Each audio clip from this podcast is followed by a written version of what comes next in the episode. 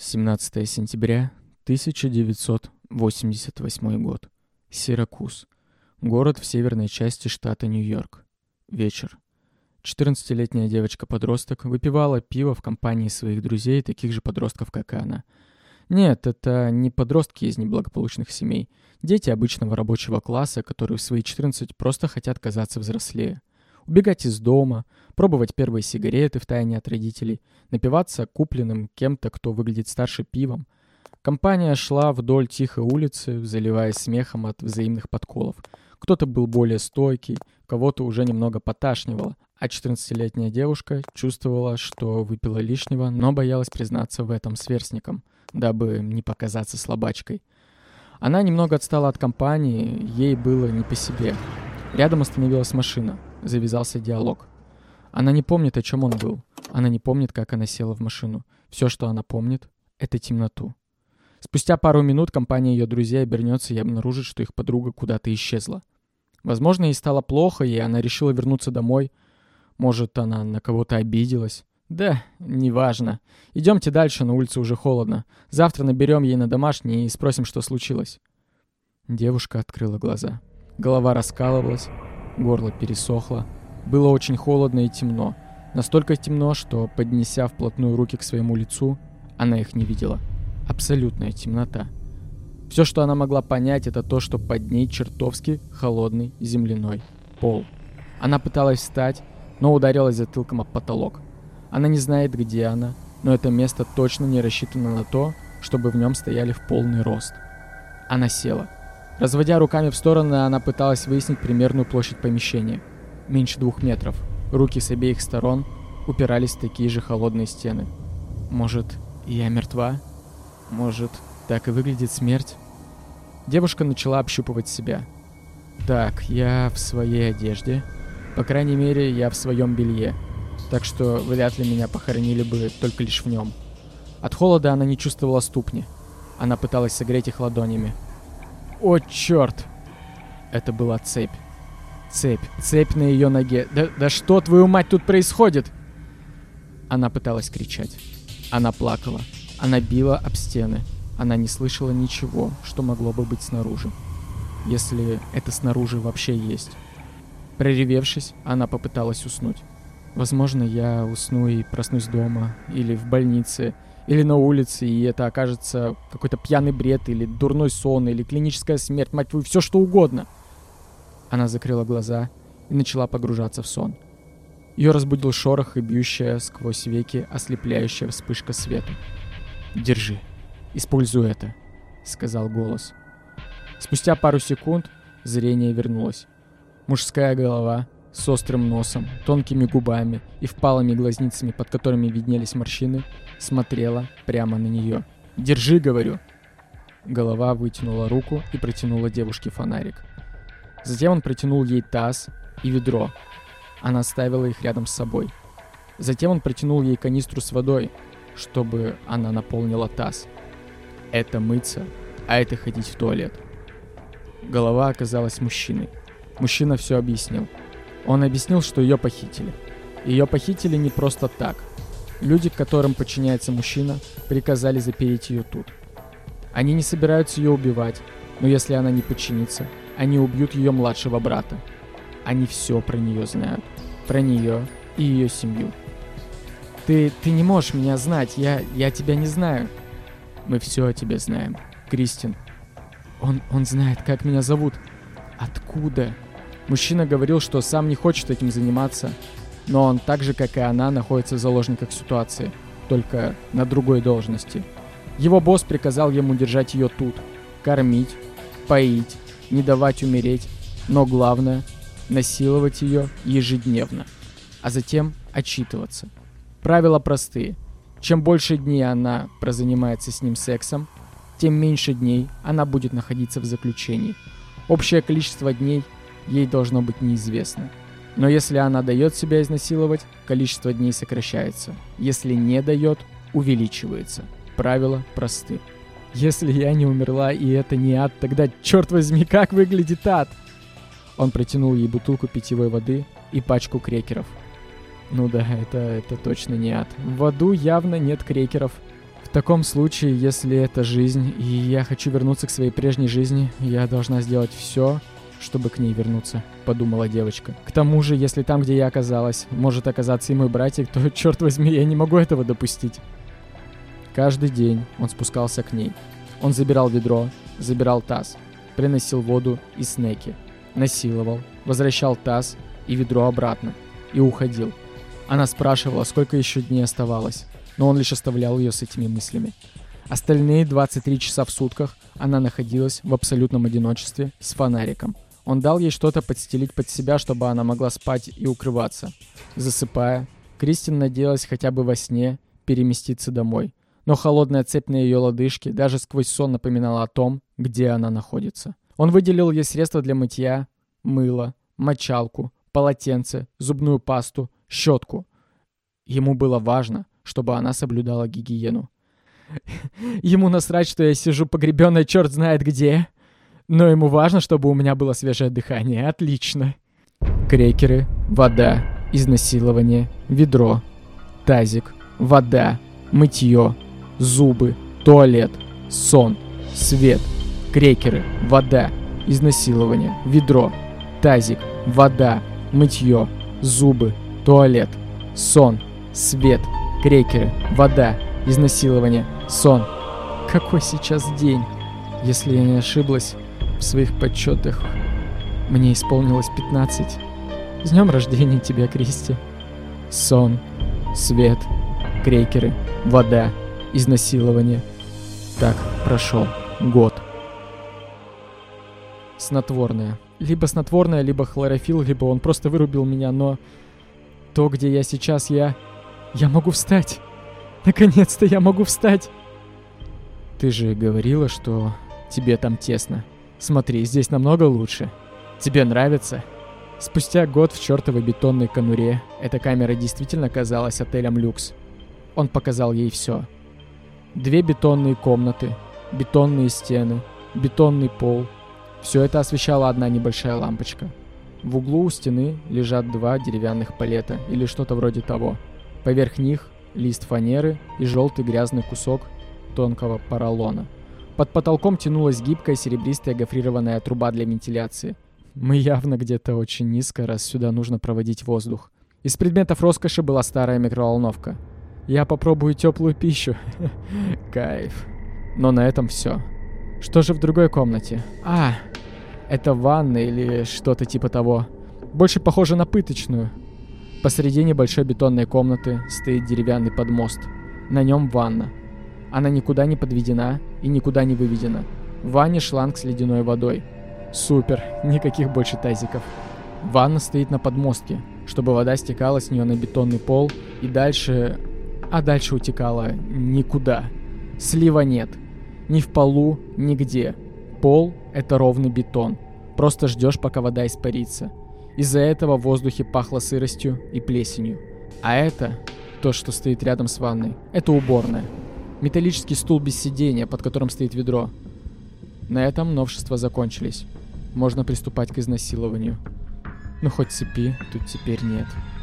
Мужчина объяснил Кристин, что за то время, проведенное в первом своем месте заточения, она доказала, что она достойна перейти на новый уровень, и теперь она здесь. Тюрьма, где она находится, располагается глубоко под землей. Сверху стоит дом. Но главное, что она узнала еще, так это то, что она была не одинока. Таких, как она, множество. Много девушек прошли это испытание. Они также доказали свою лояльность и теперь живут выше. Кто-то из них даже живет в самом доме. Она поняла, что самое сложное было позади. Первый год в темноте. Она смогла это пережить. Она смогла доказать свою лояльность, и теперь она здесь. Ей позволено стоять, на ней нет цепи. У нее есть микроволновка и шланг с холодной водой. Нужно просто делать то, чего они хотят. Мужчина положил перед ней фотографии. Это были снимки ее семьи. Мать, отец, брат. Это были не просто снимки, снятые снаружи, на улице дома. Это были фотографии из фотоальбома. Затем он показал ей свежие кадры. На них дом был изображен изнутри. Кристи должна понять, что никто не ждет за нее выкуп. Она не в заложниках. Те, кто приказал ее удерживать, это сообщество очень богатых и очень влиятельных людей. Бизнесмены, политики, полиция. Затем мужчина показал ей свой полицейский значок. Ты понимаешь, что это значит, Кристи? Полиция не будет тебя искать. Я, будучи копом, ничего не могу с этим сделать. Они могут избавиться от меня в любой момент. Если ты не будешь делать то, чего они хотят, они прикончат твою семью. Если с тобой что-то случится, или если я не выполню их требования, они прикончат меня. Ясненько. Новых задачах Кристи теперь было вести дневник. Когда она помылась, почистила зубы, когда занялась сексом. Это важно. В дневнике должно быть написано «занятие сексом», а не изнасилование. Ты должна описать секс. Этим людям нужны снимки. В один день они требуют, чтобы она позировала на полу. В другой день им нужны снимки, как она ходит в туалет. На третий день они могут попросить снимки того, как она моется, как она ест и так далее. Затем он принес ей косметику. Она попросила написать письмо родителям, чтобы сообщить, что она жива. Мужчина сказал, что поговорит об этом с боссом. Ей разрешили. Она своим почерком написала короткое письмо под диктовку. Примерное содержание было таким. «Мам, пап, у меня все хорошо. Не переживайте за меня, я уехала в другой город. Мне есть где жить, мне есть что есть, у меня все отлично, не ищите меня. Я сама приеду, когда посчитаю нужным». «А зачем косметика?» «Мы отправим им фото, что с тобой все хорошо». Кристи привела себя в порядок выше плеч настолько, насколько это было возможно в тех условиях, в которых она находилась. Она забрала волосы и наложила макияж. Мужчина принес простынь, чтобы повесить ее как задний фон. Он сделал несколько портретных снимков. Кристи была рада, что ее родители теперь не будут изводить себя и переживать за нее. Так ей исполнилось 16. В ее новом пути появился Бог. Но это не она призвала его в свою жизнь. Мужчина сказал, что ее следующий шаг — это изучение Библии. Раньше им было важно, чтобы меня только насиловали, чтобы у меня было свежее дыхание. Потом у меня появилась микроволновка, а теперь Библия. Что за человека они пытаются из меня сделать? Сон, завтрак из микроволновки, зубы, Библия, изнасилование, туалет, запись в дневник, ванна с ледяной водой, микроволновка, сон, микроволновка, зубы, Библия, изнасилование, фото, фото, фото, Кристи исполнилось 17. Единственное, что было глубже ее личной тюрьмы, это та депрессия, в которой она находилась последние полгода. Надежда, которая появилась в те годы, когда ее перенесли сюда, надежда, которая говорила ей «Давай, детка, ты на верном пути, потерпи еще немного и все это закончится», та самая надежда замолчала. Первый год, проведенный на цепи, она чувствовала себя чьим-то животным, даже, даже не собакой. Собаку любят, Собаку гладят, собаку выгуливают, собаку точно не насилуют каждый день. Теперь она чувствовала себя нелюбимой куклой. Если они ставят эксперимент, как быстро я сойду с ума, то... то скоро они закончат. Кристи смотрела на шариковую ручку и думала, как можно наверняка вонзить ее себе в горло. А со стены на Кристи смотрел знак «Пацифик», который она там нарисовала. Рядом были и другие надписи, которые она выводила на стенах, чем придется. Остатками еды, пастой от ручки. Она давила ягоды, которые он ей приносил как-то летом, и втирала их в стены, чтобы получилась надпись «Стена головореза». Она хотела умереть, а он это чувствовал. Она не помнит, были ли это транквилизаторы или что-то другое. Она помнит, как он вывел ее на улицу, как посадил ее на заднее сиденье в машину и велел не поднимать голову и смотреть в пол, как инструктировал ее, как вести себя в аэропорту. Все было как в тумане. Опьяняющее чувство заставляло передвигать свое тело механически. Она просто делала то, что он ей говорил, и глупо улыбалась, потому что чувствовала свежий воздух. Но ей было все равно очень, очень страшно. Очень страшно. Три года она не слышала ничего, кроме тех звуков, источником которых была она сама.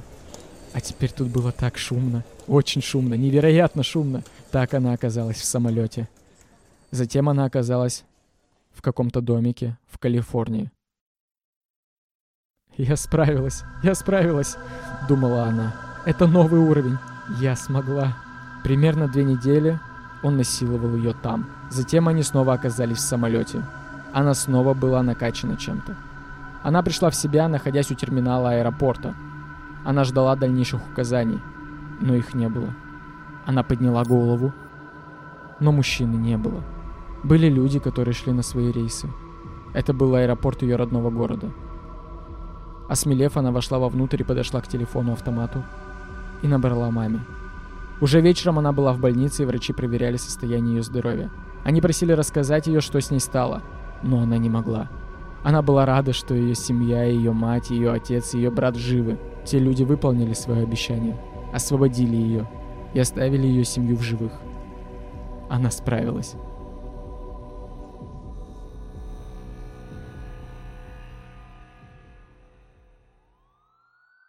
Самый трепетный и нежный возраст каждой девушки, который наполнен подростковой романтикой, самыми красивыми закатами, глупыми первыми свиданиями, запахом первых парфюмов, первые вечерние платья на выпускной, признания, переживания, песни на вечеринках с друзьями, ощущение вечной молодости.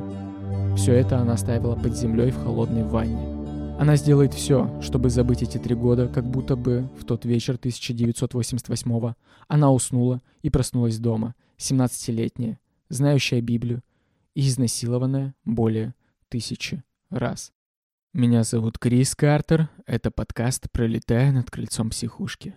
Метод Джона Джамельски.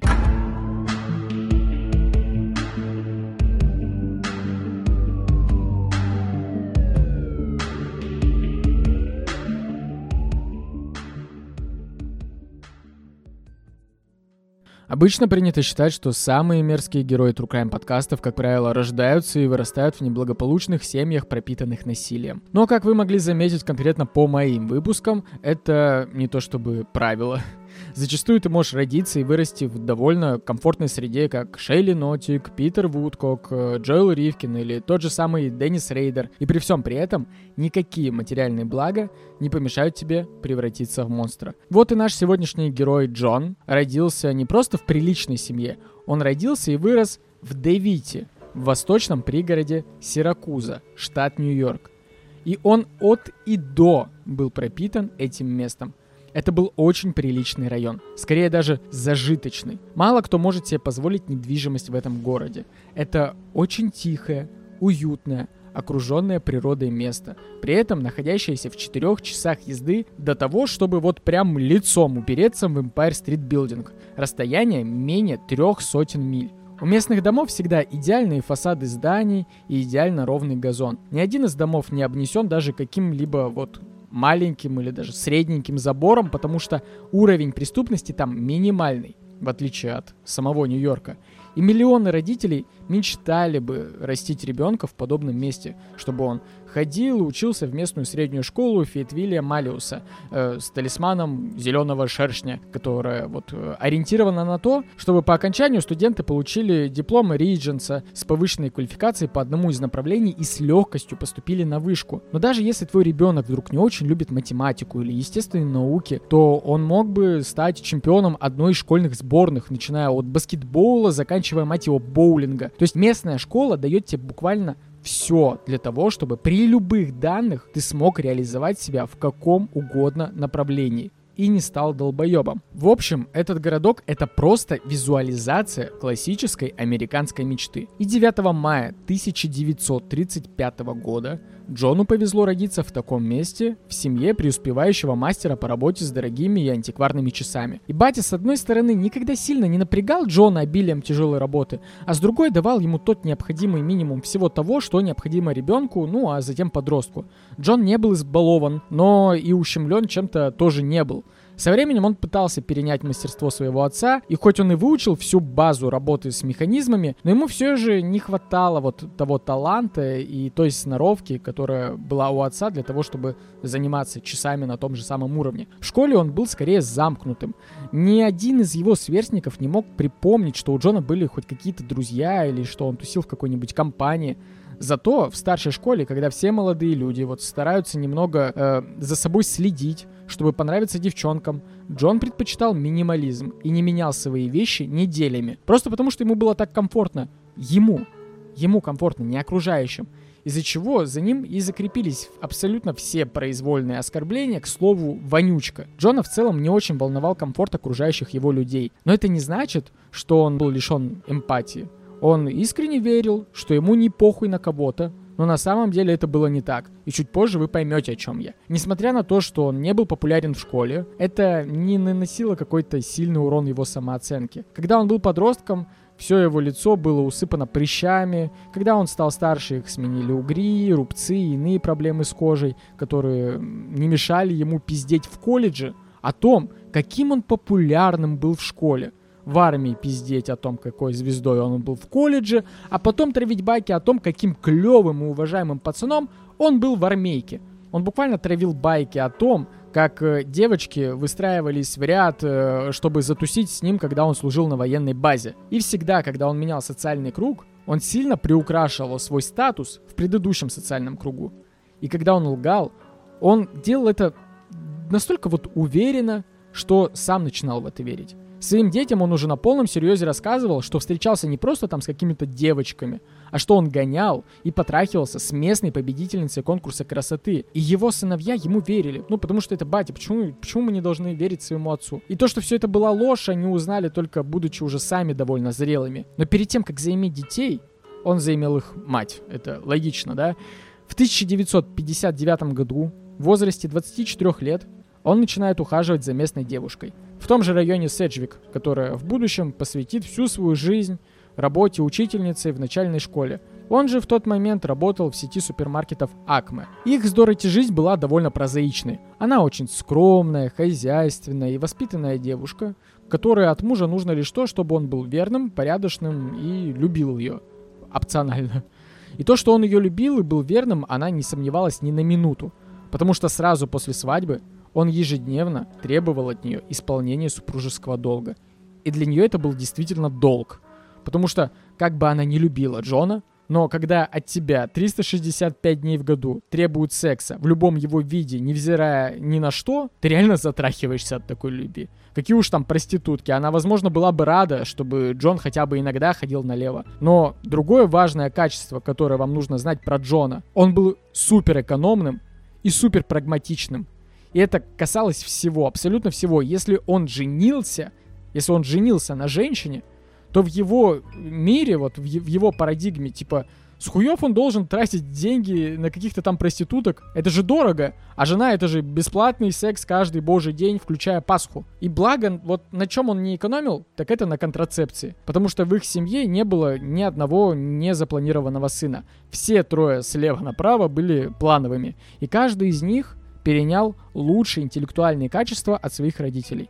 Двое из троих построили себе блестящие карьеры в сфере образования. Пол стал директором средней школы.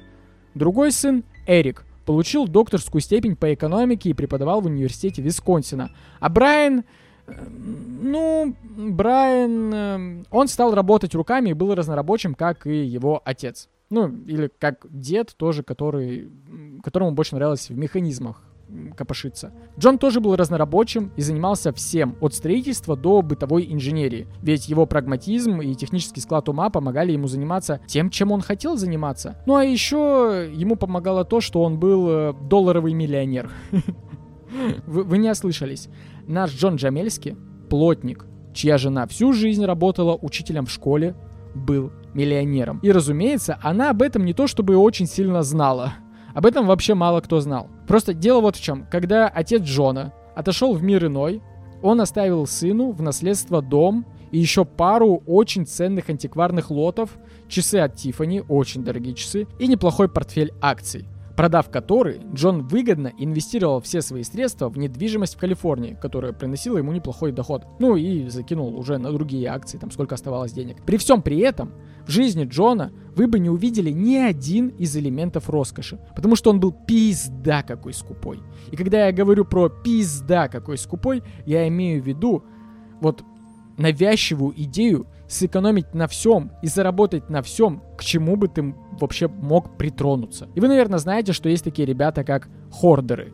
Ребята, которые испытывают сильное, навязчивое чувство тревоги, выбрасывая что-то и расставаясь хоть с чем-то. И хоть в шутку мы можем называть хордером каждую вторую бабушку, которая хранит все открытки со времен блокады Ленинграда, на самом деле клинически установить диагноз патологическое накопительство довольно сложно. Причем это не всегда расстройство зрелых людей, ведь патологическим накопительством могут страдать дети вообще от 13 лет, и это совершенно легко спутать с коллекционированием, которое просто переходит в какие-то навязчивые идеи. И для того, чтобы не спутать коллекционера с хордером, согласно диагностическому и статистическому руководству по психиатрическим расстройствам, есть 5 пунктов, они же критерии, которые должны сойтись воедино. Э, загибайте пальчики. Первое.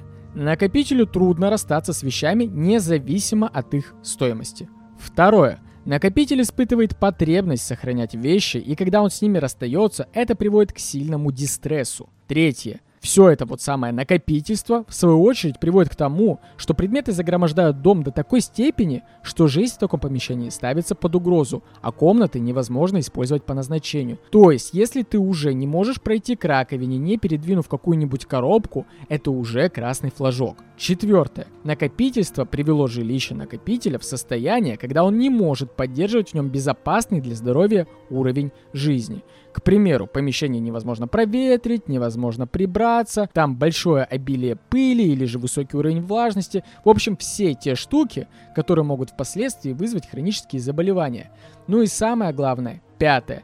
При всем при этом ты не шизофреник. Если у тебя шизофрения или любое серьезное расстройство, серьезнее, чем собирательство крышечек от Кока-Колы, то гала у нас отмена. И в этом случае хордерство это не расстройство, а симптом как раз таки той же самой шизофрении или чего-то более серьезного. Кстати, маниакальное собирательство запасов на случай ядерной зимы и апокалипсиса это тоже в ту же калитку, это тоже вот ко всему этому относится. Но вернемся к Джону. У Джона не было официального диагноза, но все, что я вот сейчас перечислил выше, имело место быть в его жизни, прям по всем пунктам. Загибайте тоже пальчики. Смотрите, он гонял в местную библиотеку, в которой каждый житель по подписке мог прийти и воспользоваться любой периодичной печатной продукцией. Короче, газетами и журналами. Чтобы не возить людям адрес на всю прессу, ты мог по читательскому билету прийти и взять газеты, которые тебе реально нужны. Так вот, Джон заставлял работников библиотеки собирать все газеты за неделю и вырезать ему оттуда купоны со всякими акциями и купоны там на бесплатную еду для нищих и прочего вот этого. Вообще все вырезать. И если они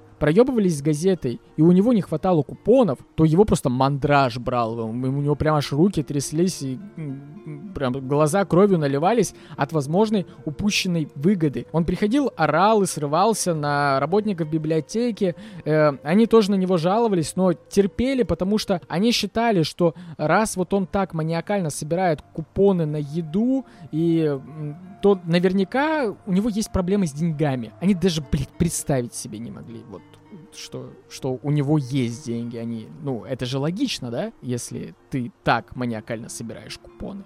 Следовательно, почти все его покупки были исключительно по акции, которые вот проводили местные супермаркеты. Если же вот он видел, что магазин продает, допустим, три коробки пака соусов по цене одной, он брал и складывал это у себя в подвале даже если этот соус был невкусный для него, даже если он его обычно не ел. Весь его подвал был заставлен полками и выглядел как оптовый склад того, что тебе обычно не нужно в обычной жизни. Ну типа не съешь ты, блядь, 50 банок зеленого горошка, но на него были купоны, поэтому я возьму. Потом Джон как-то открыл для себя вот какую штуку. Точнее, не он открыл, другие ребята открыли. В нескольких километрах от Сиракуза открыли. Открыли пункт приема бутылок. Помните, были такие? Приносишь бутылки, получаешь деньги. И Джон такой, ебать! Опять бесплатные деньги и понеслась нахуй. Все свободное время он ездил на своем трехдверном Меркари Комета 75 года и забивал ее доверху бутылками, чтобы потом их сдать. И пока он их собирал, он понял, что бутылки-то бывают разные и решил, а че это я просто так собираю бутылки? А давай-ка я буду их коллекционировать. И у вас же по-любому был такой знакомый кореш, который составлял у себя зачем-то на полках разные бутылки из-под бухла, и вот ему казалось, что это пизда, какой эстетичный повод для гордости, да? У меня таких штук 20 знакомых было в момент студенчества. Э, как правило, вся эта коллекция улетала в помойку, когда у кого-то из них начинались серьезные отношения, вообще любые отношения с э, девушкой, и нужно было с ней съехаться, и тут ты уже выбираешь либо девушка, либо твоя батарея из пустых бутылок красивого крафтового пива. Так вот, подвал Джона был не просто заставлен бутылками. Они стояли, блядь, в алфавитном порядке. Стеллажи и стеллажи пустых бутылок. Я скину фотки в материалы к выпуску. Оцените, оцените его коллекцию. В целом в его коллекции было насчитано более 13 тысяч бутылок. Но даже это еще не все. Все, что я описал, это лишь то, что могло уместиться в подвал. Ну вот, если ты, допустим, э, едешь такой по городу и увидел ты, что кто-то выкинул раковину или, не дай бог, ванну. Ты же ее в подвал не потащишь, она что-то не поместится. А вот оставить ее на прилегающей к дому территории легко. И у его дома стояло все. Вообще все автомобильные шины, старые холодильники, ряд ржавых мотоциклов, три снегохода, несколько тачек не на ходу и два, мать его, трактора. Нахуя ему два, блядь, трактора? Что? Что ему сеять, блядь? У него, у него даже поля нет. А теперь просто вспомните, о чем я говорил в начале. Район, в котором он жил, это идеальный район из игры в Sims. А у тебя сосед с ржавой ванной и тракторами на лужайке вот прямо напротив тебя. Это вообще не инстаграмный вид. Ты платишь хуевую тучу бабок, чтобы купить дорогую недвижимость в дорогом районе. А твой сосед делает все, чтобы твоя улица с виду не отличалась от села Черемушки. Разумеется, никому это не нравилось, и на Джона посыпались жалобы от всех соседей. И тут Джон все-таки вспоминает, что он вообще-то так-то долларовый миллионер и делает то, что делает любой маньячелло. Нет, он не убирает лужайку и не вывозит трактора. Он просто обносит свою территорию гигантским забором. Потому что выбросить хлам, с которого ты ничего не заработаешь, жаба давит. А вот потратить деньги на гигантский, мать его, забор – отличная идея. Хотя я уверен, что и на заборе он тоже придумал, как сэкономить. Но и даже вот при всех этих чудаковатых наклонностях в них пока не было ничего криминального. Ведь так? Чудаков много, и вот в пределах своей частной собственности они в натуре имеют право складывать все, что угодно, пока это не угрожает чьей-либо безопасности. Потому что примерно в те же самые годы, вот, вот про те же самые годы, про которые я говорю, в то же самое время канадец по имени Брюс Бич которого я уже упоминал в одном из бонусников, закопал на своем участке 42 школьных автобуса. Представьте, да, вот эти вот желтые школьные автобусы, представляете себе. Он закопал их просто у себя, просто, просто, бля, вниз. Причем вполне законно. Он выкупил их по 300 баксов за штуку у государства. Государство их легко ему отдало. И он просто зарыл их, блядь, в землю и залил бетоном. После чего назвал это все дело Ковчег-2 и заявил, что эта штука поможет при ядерном апокалипсисе. И как бы всем было норм. Все, все, ну, типа, ему ничего не грозило. Не, это было абсолютно законно. Два года он их, кстати, закапал. Просто представьте себя на месте его соседей. Выходишь утром кофе попить, а у тебя мужик, блядь, автобус закапывает нахуй напротив против просто. Вот такие у людей увлечения бывают, понимаете? Но почему после 40 лет внезапно мужики очень сильно начинают хотеть что-то закапывать, для меня это загадка. Если, если в 40 лет я внезапно узнаю секрет, и вот э, я вам сообщу, я прям представляю, мне исполняется 40, я такой, бля, лопата — вещь. Копать хочу. А, но вернемся к Джону, который, как я говорил, вроде как еще ничего криминального не совершил. Пока в 84 году у его жены не диагностировали рак. И по некоторым причинам она, как вы можете понять, не могла теперь заниматься с ним сексом. И вот это стало переломной точкой для Джона. Потому что до этого момента он считал, что, ну, я хороший человек, я не могу изменять своей жене, потому что я хороший человек. Ну, или ему просто не хотелось ей изменять. Может, он такой, ну, в принципе, меня все устраивает. Но, но, но, но теперь он такой, ну раз она не может, значит я имею полное моральное право искать себе с кем же вот мне потрахаться. Ну потому что я-то тут при чем? Я тут при чем? У меня-то рака нет. Это у нее рак, не у меня. Я живой человек с живыми потребностями, думал Джон. И опять-таки подмечаем, что ему на самом деле наплевать на чужие интересы. Хотя он сам этого не понимает. Ему искренне кажется, вот, что он заботится о жене, и что он клевый пацан. Ведь он был ей верен все это время. И он такой, я забочусь о ней, теперь я, вот у нее рак, и я не буду до нее доебываться. А мне, я найду себе какой-нибудь альтернативный путь. Ну и прибегать к услугам секс-работниц Джамальский тоже не хотел. Потому что секс-работница это ведь каждый раз платить, когда ты хочешь трахаться. А трахаться хочется каждый день. А это дорого. Поэтому он ищет себе постоянную партнершу. И ладно бы он нашел бы себе там какую-нибудь тетеньку, да, вот тетеньку бы себе какую-нибудь нашел, вообще к нему вопросов бы не было. Бог с ним. Но вот что он делает. Он думает, ну если и искать себе новую женщину для секса, да, то чего уж там мелочиться, надо сразу молодую брать. Настолько молодую, что аж примерно старшеклассницу. И Джамальский ставит себе цель закадрить 16-летку. Для этого он пытается погрузиться в их культуру, и это пиздец какой кринж. Это просто, это просто кринжатура кринжатуры. Он начинает слушать хип-хоп, покупает себе пару брендовых шмоток малолетских, чтобы омолодиться и выглядеть эффектно. Идет там в пиздючие бары, где тусят малолетки. Ну, вы понимаете, да, о каких барах идет речь? Там, где старшеклассницы, накрасившись как в последний раз в своей жизни, пытаются выглядеть совершеннолетними. Вы наверняка встречали таких в ночных клубах и не понимали, как их вообще туда пустили. Ну, или в какие-нибудь, типа, киллфиши вот он ходил, подобные для того времени. Так вот, Джону почти 50 лет, 50. Он слушает хип-хоп, одевается как будто ему многим меньше и пытается цепануть себе ребенка. И ему это даже удается. Ведь на самом-то деле произвести впечатление на девочку-подростка, тем более, когда у тебя есть деньги, это вообще не сложно. Купил ей пару бутылок гаража или что там пиздюки в то время пили. Купил ей вот эту дудку HQD-шку со вкусом розовый лимонад. Заказал ей такси до дома. И все, считай, принц ебать. Запросы в 16 еще небольшие. И вот Джон уже гордо водит свою малолетку уже в бар для людей постарше. Она считает себя взрослой, ей это, разумеется, нравится. Бармены хоть и косятся на Джона, но не знают наверняка, что девушке 16, а возраст сексуального согласия в Колорадо, Иллинойсе, Луизиане, Миссури, Техасе, Вайоминге и Нью-Йорке 17 лет. Они уже тютекаются. И Джон ходит по охуенно тонкому льду, потому что он приводит ее тютекать прямо к себе домой, прямо при живой жене и при живых детях, у двоих из которых, я напомню, карьера в сфере образования. И когда они узнают, что их батя вздумал не только трактора собирать во дворе, э, с чем они мирились, скрипя зубами, но теперь решил и малолеток тютекать, то он получил от них прям поебалу. Они прям дали ему пизды и заставили разорвать все отношения с ребенком что он, собственно, и сделал, потому что ну, другого выбора ему, у него не было просто. Но, видимо, ему мало навешали, ведь помимо этого он еще и сделал некоторые выводы, что теперь, если он захочет завести себе очередную любовницу, ему нужно будет просто очень хорошенько ее прятать, чем он и занялся. Вскоре, в 1988 году, супруга Джона, Дороти, продолжает проигрывать схватку с раком. Теперь она буквально прикована к кровати. И Джону кажется, что у него в некоторых аспектах тем самым развязываются не только руки, но и то, что он называет совестью.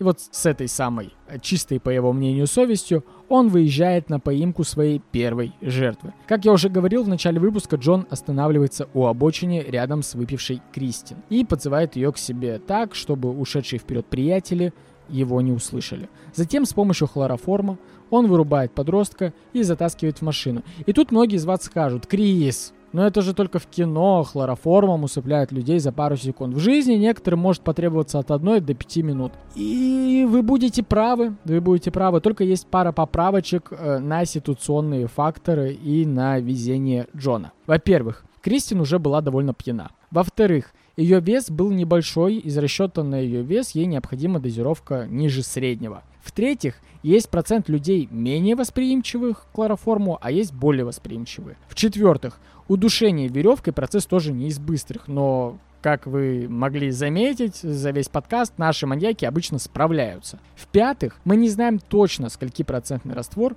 был на тот момент у Джона. Ну и в-шестых, Джону чертовски повезло, что Кристи не умерла прямо там, потому что хлороформ, блядь, уже сто лет как никто не использует, потому что при взаимодействии на организм у пациента обычно сужаются дыхательные каналы, в слизистой происходят э, неприятные выделения, и в те годы, когда его использовали, хлороформ в смысле, в дыхательные каналы прям вставляли трубки, чтобы пациент тупо не задохнулся. Плюс было много летальных исходов от э, индивидуальной непереносимости, и процент этот был большой. Ну и выход из хлороформовой отключки это процесс очень болезненный и очень неприятный. Э, да и по пути могут почки отказать еще. Короче, э, в общем, не играйте с хлороформом, дети.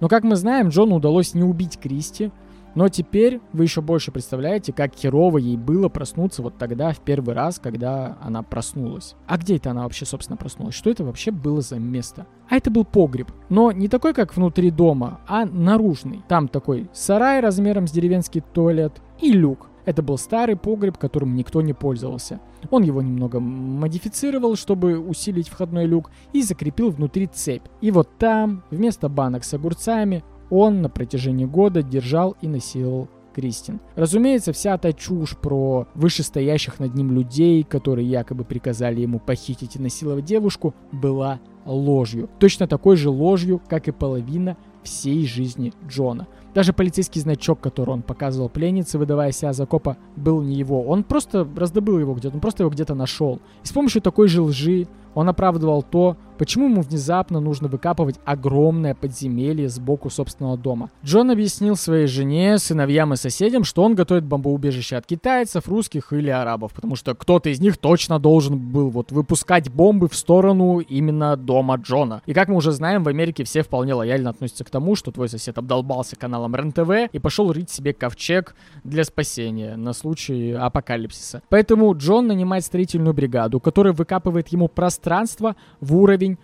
подвала его дома, в котором вот он жил. А для остальных дел он нанимает своего сына Брайана, который, как мы помним, как раз-таки разнорабочий. И таким образом за пару месяцев он оборудует подземное убежище, вход в который происходит через подвал его дома. То есть внешнего входа на улицу нет. Он проводит туда лампочку, вентиляцию, ванна, что валялась на улице, ему тоже пригождается. Ну и шланг с водой он туда проводит, как мы помним, а канализацию, как мы помним, нет. И на самом деле у Джона были средства и ресурсы, чтобы сделать для своих пленниц, ну хотя бы чуть более уютное место, более удобное. Поставить какую-нибудь кровать хотя бы, въебать там обогреватель, потому что отопления там не было. А пленницы находились там и зимой а ты как бы под землей.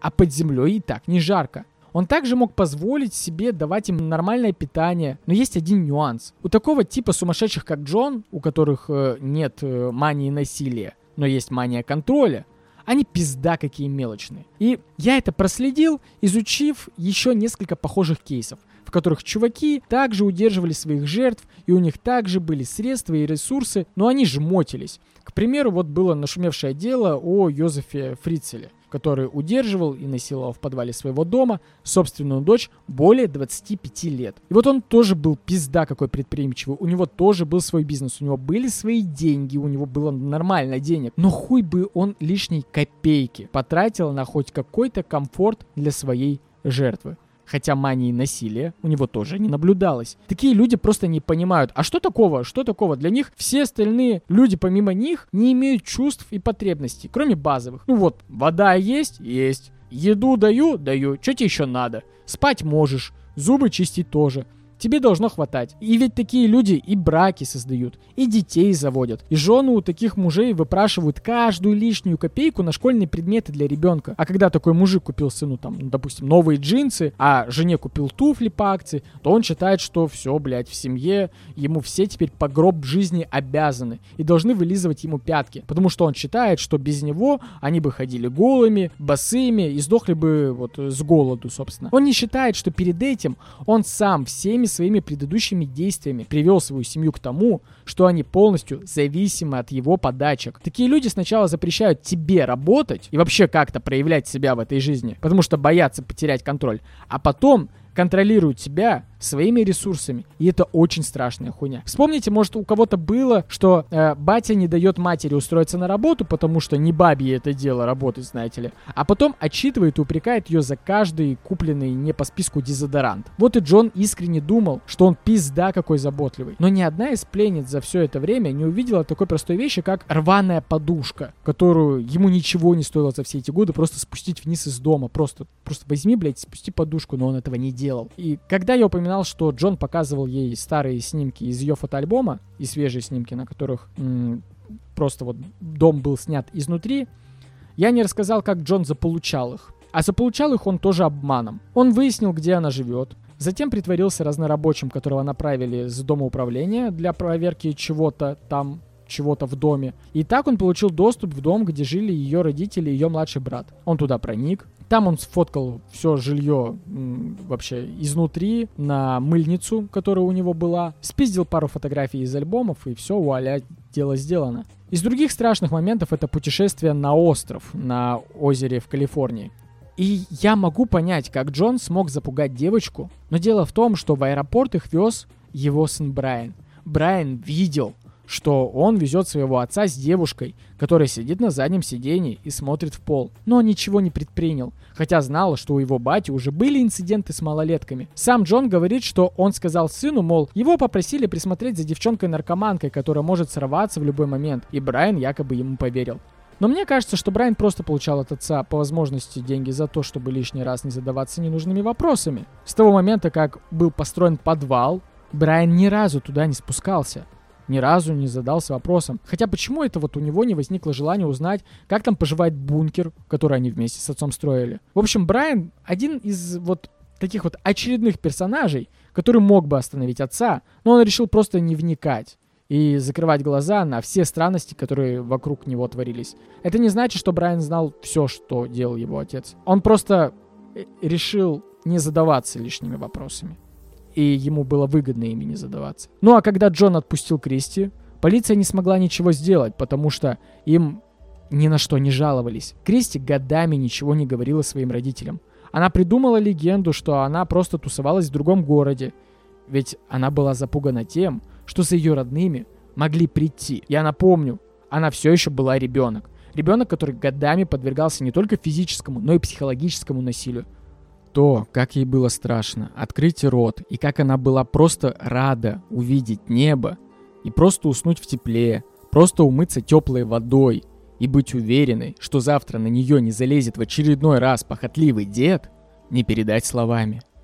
В конце марта 1995 года мои родители узнают, что у них будет мальчик, но они еще не знают, что он будет писать этот подкаст, в котором расскажет, что в то же время Джон Джамальский решает похитить и, собственно, похищает 14-летнюю латиноамериканскую девочку по имени Мишель. Мишель тоже была непростым подростком, которая часто сбегала из дома. Следовательно, ей всегда нужны были деньги, чтобы хоть как-то себя прокармливать, пока она тусуется сама по себе. Джон тоже много времени проводил на улице в поисках бутылок и прочего хлама. И он хорошо отличал подростков, у которых все в порядке, а тех, которые выглядели как беглянки. Джон познакомился с Мишель и предложил ей подзаработать. Сделка состояла в том, что ей нужно было помочь доставить посылку, которую он по каким-то причинам не мог доставить сам. Только вот сама посылка лежит в его подвале. Мишель согласилась. Из нововведений у входа в темницу теперь висело распятие Христа и надпись «Мир всем входящим сюда». Хотя уместнее была бы цитата из Данте «Оставь надежду всяк сюда входящий». Когда Мишель вползла внутрь, а туннель из подвала дома в подземную камеру действительно был настолько узок, что по нему прям приходилось ползти, и когда она увидела ванну и странные надписи на стене, люк за ней закрылся. И вы, наверное, спросите, Крис, а почему ни одна из жертв не попыталась зарезать Джона или что-то типа того, там, не выбраться? Ну, просто почему никто не пытался его убить? Может быть, он был пизда какой сильный или что-то в этом роде? Нет, нет. Дело не в этом. Одна из жертв так и говорит. Я могла бы просто разъебать ему череп этой вот блядской микроволновкой и все, и, и, и дело с концом. Но был нюанс. На двери висел кодовый замок. Кодовый, понимаете? Если ты убиваешь Джона, то вместе с ним умирает и пароль от выхода, а затем и ты умираешь. Потому что кроме Джона никто не знает, что внизу кто-то есть. Ты просто замуровываешь себя заживо. И это одно из первых, о чем он предупредил Мишель. Плюс, первое время, чтобы жертва успокоилась, он держал ее на цепи, которая крепилась к лодыжке до тех пор, пока та не станет покладистой. На стене теперь висел календарь, на котором нужно было буквами отмечать три события. Буквой «Б» — прием ванны, буквой «Т» — чистку зубов и буквой «С» — секс. Не знаю, зачем было нужно отмечать секс, если он и так был каждый день, кроме тех случаев, когда Джон отлучался из города. Так же, как и Кристи, Джон промыл ей голову очень влиятельной тайной организации, частью которой он является, и которая в случае чего якобы убьет ее и всю ее семью. Но что самое уебское, теперь он приносил вниз видеокамеру и говорил, что его боссы дали ему задание снимать всякие челленджи на видео – это не всегда был секс. Есть обнародованные кадры, на которых Джон и Мишель оба полностью одеты, стоят перед камерой, как ютуб-блогеры. И на кадрах Мишель учит Джона танцевать так, как танцуют подростки. Э, на других кадрах она обучает его подростковому сленгу, и они отыгрывают сценки типичных подростковых диалогов, где он учится правильно говорить «Yo, come on, спиннер, TikTok, гироскутер». Вот эти все дела. И это выглядит так, блядь, странно. Особенно, когда ты понимаешь, что стоит за этим видео. То есть до какого-то момента это выглядит как будто внучка просто развлекается со своим дедом и учит его всяким молодежным штукам. Ровно до тех пор, пока она не поворачивается в камеру и не начинает просить боссов отпустить ее поскорее отсюда. А позади стоит Джон и поддакивает, мол, да, да, ее бы отсюда выпустить, ребят, она начинает заслуживать этого. А при всем при этом, сам зная, что никто, кроме него самого, эти записи пересматривать не будет. Это пизда как крипово. Только представьте, как он потом поднимался наверх, вставлял кассету в магнитофон, наливал себе пиво и смотрел, как же он ловко проник в мозг маленькой девочки и переставил там все местами. Именно в тот момент он испытывал охуеть какое удовлетворение от чувства тотального контроля. Я постараюсь залить эти кадры, их э, немного, но я постараюсь залить их в телегу вместе со всеми фотографиями к делу. Поэтому подписывайтесь на мой телеграм, если вас там еще нет. Ну а спустя чуть меньше, чем два года, в 1997 году, Джон завязывает Мишель глаза, садит в машину, отвозит ее и высаживает ее у дома ее матери, а затем сам уезжает прочь. Мать, надо сказать, несколько раз подавала заявление о пропаже ребенка вот за все это время, но так как полиция знала, что Мишель патологическая беглянка, они ничего с этим не делали. И вот теперь, когда Мишель вернулась и рассказала все матери, мать также была намерена рассказать все полиции. Но дочь убедила ее, что те самые похитители, они очень опасны и крайне влиятельны. Джон настолько сильно внушил это Мишель, что ей удалось внушить это матери. Ну а чтобы закрепить паранойю, Джон еще не раз останавливался ночью напротив дома Мишель, так чтобы и она, и ее мать это видели. И это наводило на них страх. Потому что они думали, если этот сукин сын настолько верит в свою безнаказанность, что вот торчит тут напротив нашего дома и светит своей тачкой, значит он действительно является частью чего-то большего, что может причинить им вред. Потому что иначе быть не может. К тому же мать Мишель сложила в голове 2 плюс 2 и подумала, что может полиция именно вот поэтому не искала мою дочь. Все потому, что они все между собой повязаны и являются частью культа. Может, полиция была в курсе обо всем изначально? Вот так и рождаются сумасшедшие заговоры о тайном правительстве педофилов. Хотя, кто знает, может, такое действительно существует, но я больше склонен верить в тайное правительство имбецилов, э, и то в отдельно взятых странах. Но мы отвлеклись. То, что Джон отпускал своих жертв, совсем не означало, что он каждый раз ловил себя на мысли, что, блин, пора с этим заканчивать или что он делает что-то неправильное. Дело совсем не в этом. Ему нравился процесс надламливания воли, затем наблюдение за тем, как жертва умоляет ее выпустить. Раз за разом, изо дня в день, когда он спускался вниз. Потом наступал следующий этап, когда жертва вот э, пыталась исполнить все его хотелки, дабы удовлетворить и самого Джона, и его боссов, стоящих за ним. Хочешь смотреть, как я моюсь? Окей. Хочешь, чтобы я ползала перед тобой на четвереньках? Хорошо. Станцевать? Станцевать тебе? Сделать минет? Массаж ног? Что? Что ты хочешь? Все что угодно, чтобы доказать, что я достойна, чтобы твои боссы меня выпустили. Что мне еще сделать? Одеться в эти лохмотья? Сделать блядский макияж э, сломанным карандашом и помадой, что ты нашел на помойке? Без проблем, дорогой. Я просто хочу вернуться к обычной жизни и снова увидеть небо. Все для тебя. Но даже этот период у девочек не мог длиться вечно. В какой-то момент жертва впадает в депрессию и в отчаяние. У нее кончается надежда. Теперь жертве без разницы, снимаешь ты ее на камеру, трахаешь или смотришь, как она ходит в туалет. Она уже даже привыкла к избиениям и угрозам. Она на грани от того, чтобы самой попросить тебя убить ее. И вот это вот исчезновение последней надежды Джону, конечно, не нравилось. Сложно манипулировать человеком, когда ему похуй и он готов к смерти. А ведь контроль это именно то, что доставляло Джону больше удовольствия, чем секс. И теперь, 31 августа 1997 он снова катается по ночному городу, чтобы присмотреть себе новую жертву. Если вы думали, что у Джона есть фиксация на возраст, то, возможно, вы правы. Первые две жертвы действительно были еще детьми, но лишь потому, что он понимал, что они более уязвленные и внушаемые. Плюс похищать третьего ребенка сейчас было немного опасно. Если сейчас пропадет еще один ребенок, то полиция может начать вскрывать все старые дела о пропажах подростка, и они выйдут и на Мишель, э, которую точно начнут допрашивать, потому что, ну, ее мама до этого приходила э, в полицию. Может быть, даже на Кристи выйдут. И этого нельзя было допускать. Поэтому Джон оперирует другой своей фиксацией. Разные расы.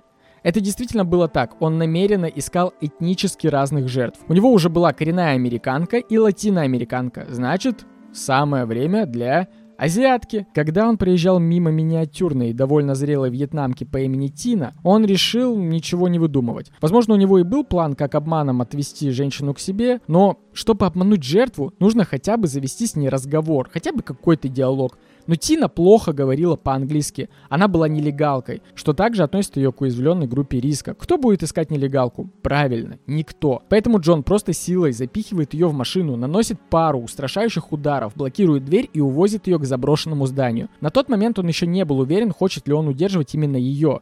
Сейчас он хотел просто потрахаться. Но после того, как он изнасиловал 53-летнюю женщину в заброшенном здании, он решил, что эта вьетнамская партнерша в целом его устраивает. Там же на месте он собирает картонные коробки в прессованную стопку и привязывает ее к ней, чтобы обездвижить наверняка. Возможно, он подумал, что из простых веревок вьетнамские женщины умеют освобождаться еще со времен 50-х.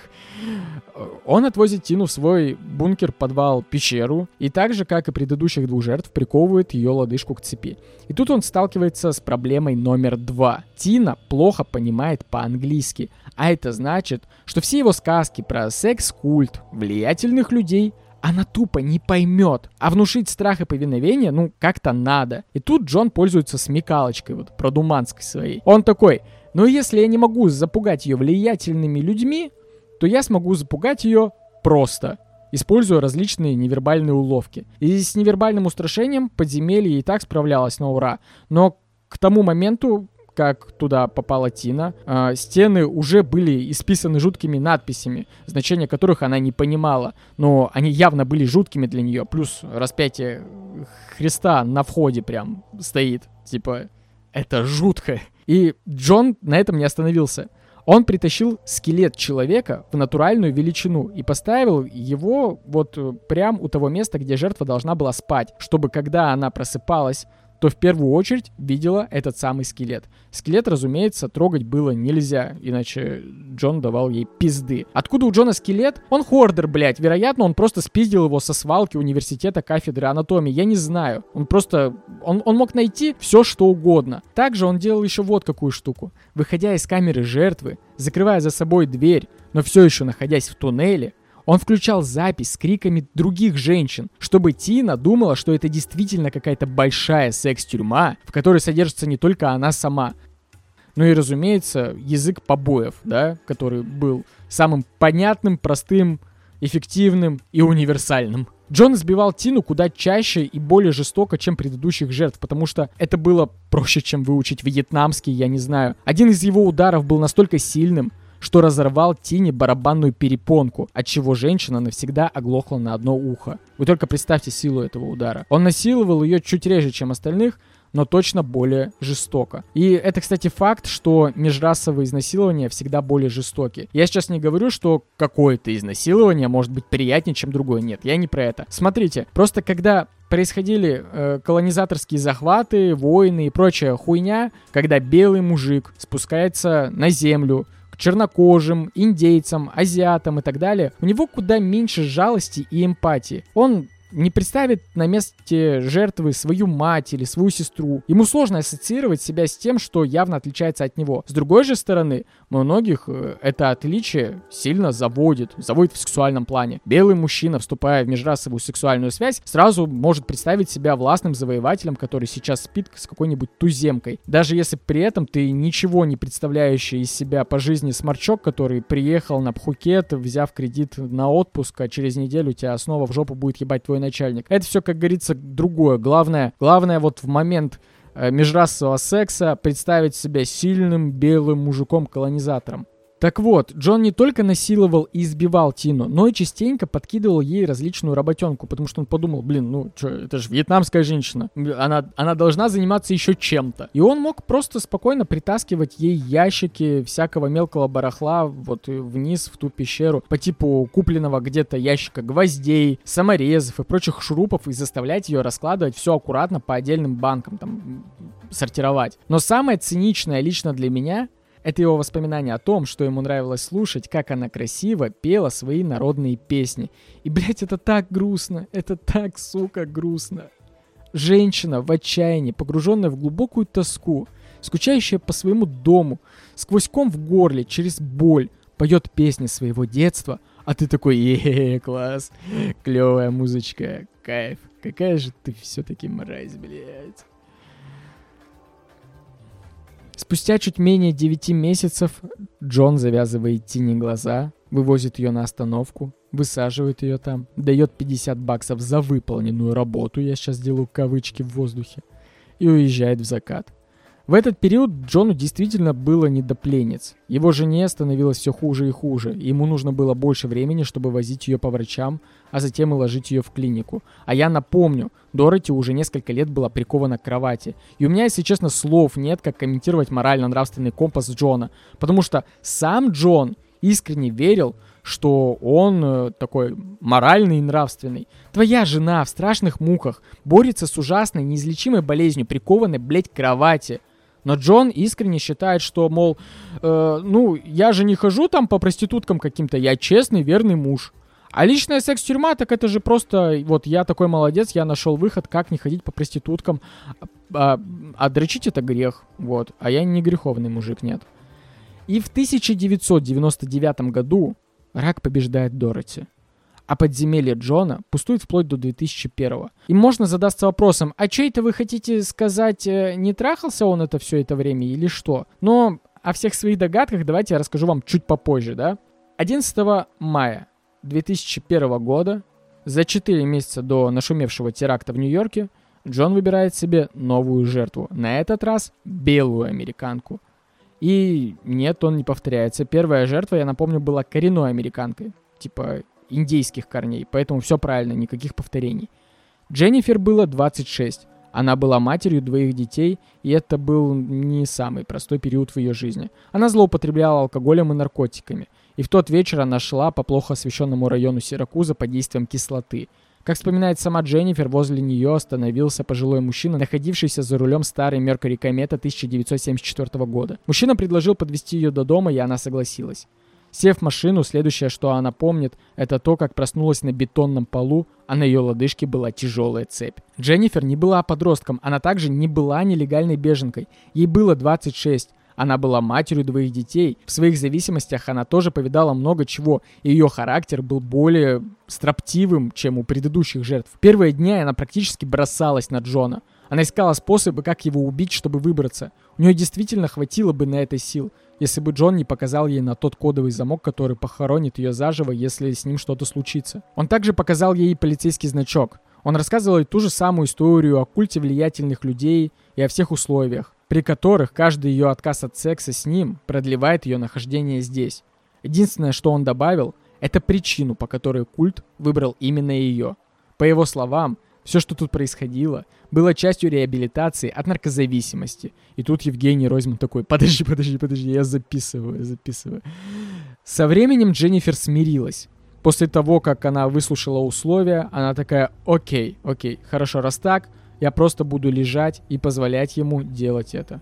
Это, кстати, ее цитата из интервью, если что, я не придумываю. Также она рассказала, что в часть ее реабилитации входило ежедневное чтение Библии вслух а когда чтение заканчивалось, начиналось изнасилование. Позже Джон заставлял написать ее письмо матери под диктовку, и Дженнифер сначала даже обрадовалась такой идее.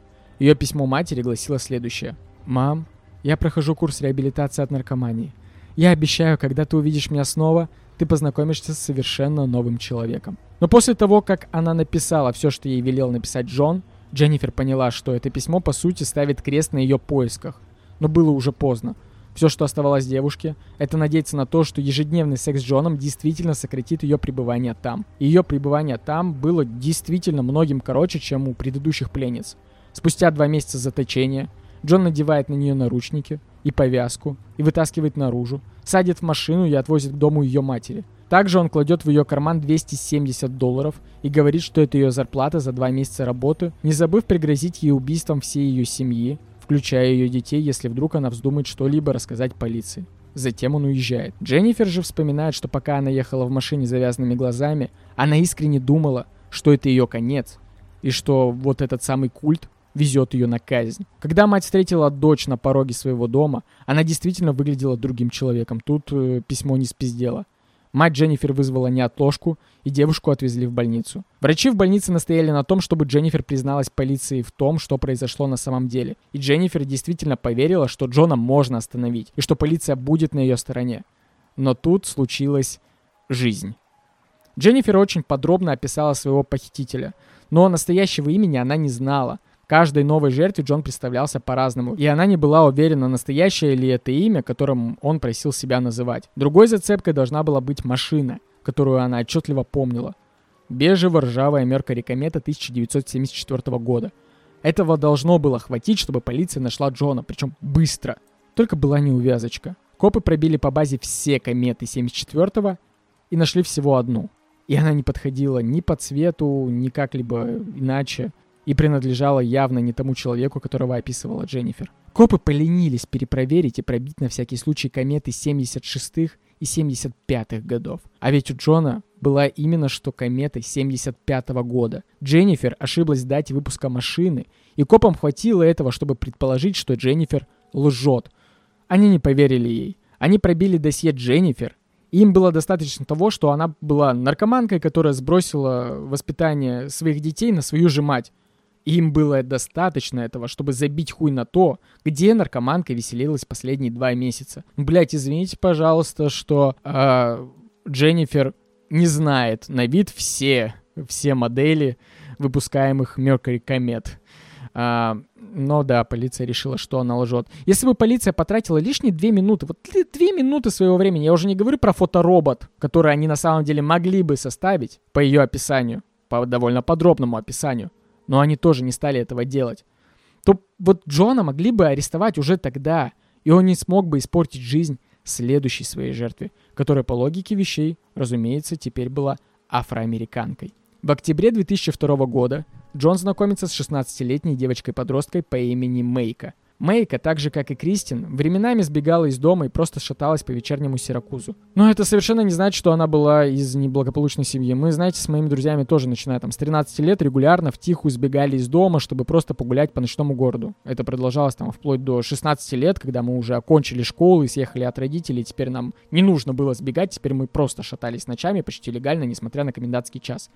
Так вот, Мейка просто шаталась по улице, и, разумеется, ей требовались деньги на всякие там подростковые мелочи. И 60-летний седой дед на старый Меркари Камот не вызывал у нее опасений, когда предложил проехаться и заработать денег. Она думала, что ему просто требуется помощь, но она оказалась в этой ебаной камере для насилия. Ей пришлось услышать и пройти все то же самое, что и предыдущим жертвам.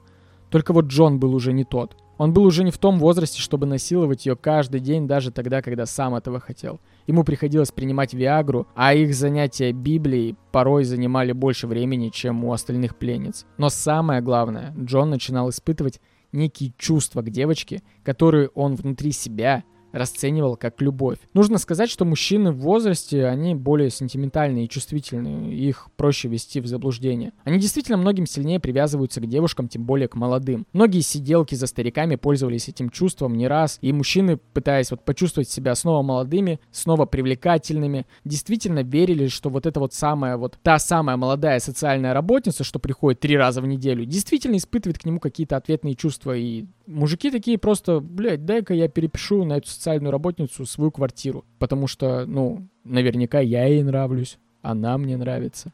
И Джон действительно начинал обманывать себя тем, что Мэйка хоть и была в заложниках, но она любит его. Ему хотелось в это верить. И Мэйка, увидев этот порыв, решила отыгрывать это до конца. Она все еще верила в культ властных людей, о котором говорил ей Джон. Но она поняла, что чем больше она будет притворяться, что она тоже хочет быть с ним в отношениях, тем больше свободы он будет ей давать, и тем меньше насилия ей придется на себе испытывать. Разумеется, это все еще не делало ее жизнь сильно лучше. Ей все еще приходилось лежать под вонючим пенсионером. Ей все еще приходилось брать в ладони и в рот его обвисший морщинистый член, который сначала нужно было довести до эрекции даже с таблетками, иначе этот старик просто не отстанет от нее. Ей все еще приходилось притворяться, что ей нравится, как он прикасается к ней своими руками. Но благодаря этому она заработала возможность выходить с ним на улицу. Сначала Джон выпускал ее подышать воздухом.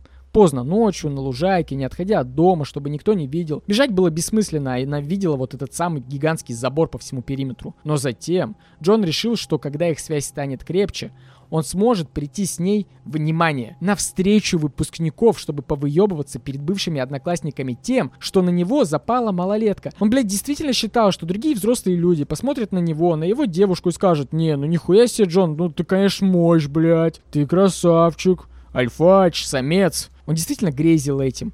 И это еще раз отбрасывает нас вот к тем его потаенным травмам из детства, когда он такой, да мне плевать на ваше мнение, мне настолько плевать на то, что вы обо мне думаете, что я буду всем рассказывать, какой я был успешный до того, как попал к вам. И когда я говорил, что будучи школьником, Джону было похуй на всех, и он носил грязную одежду, потому что ему было просто комфортно, и он не страдал от одиночества, это чушь. Он просто был чмошник.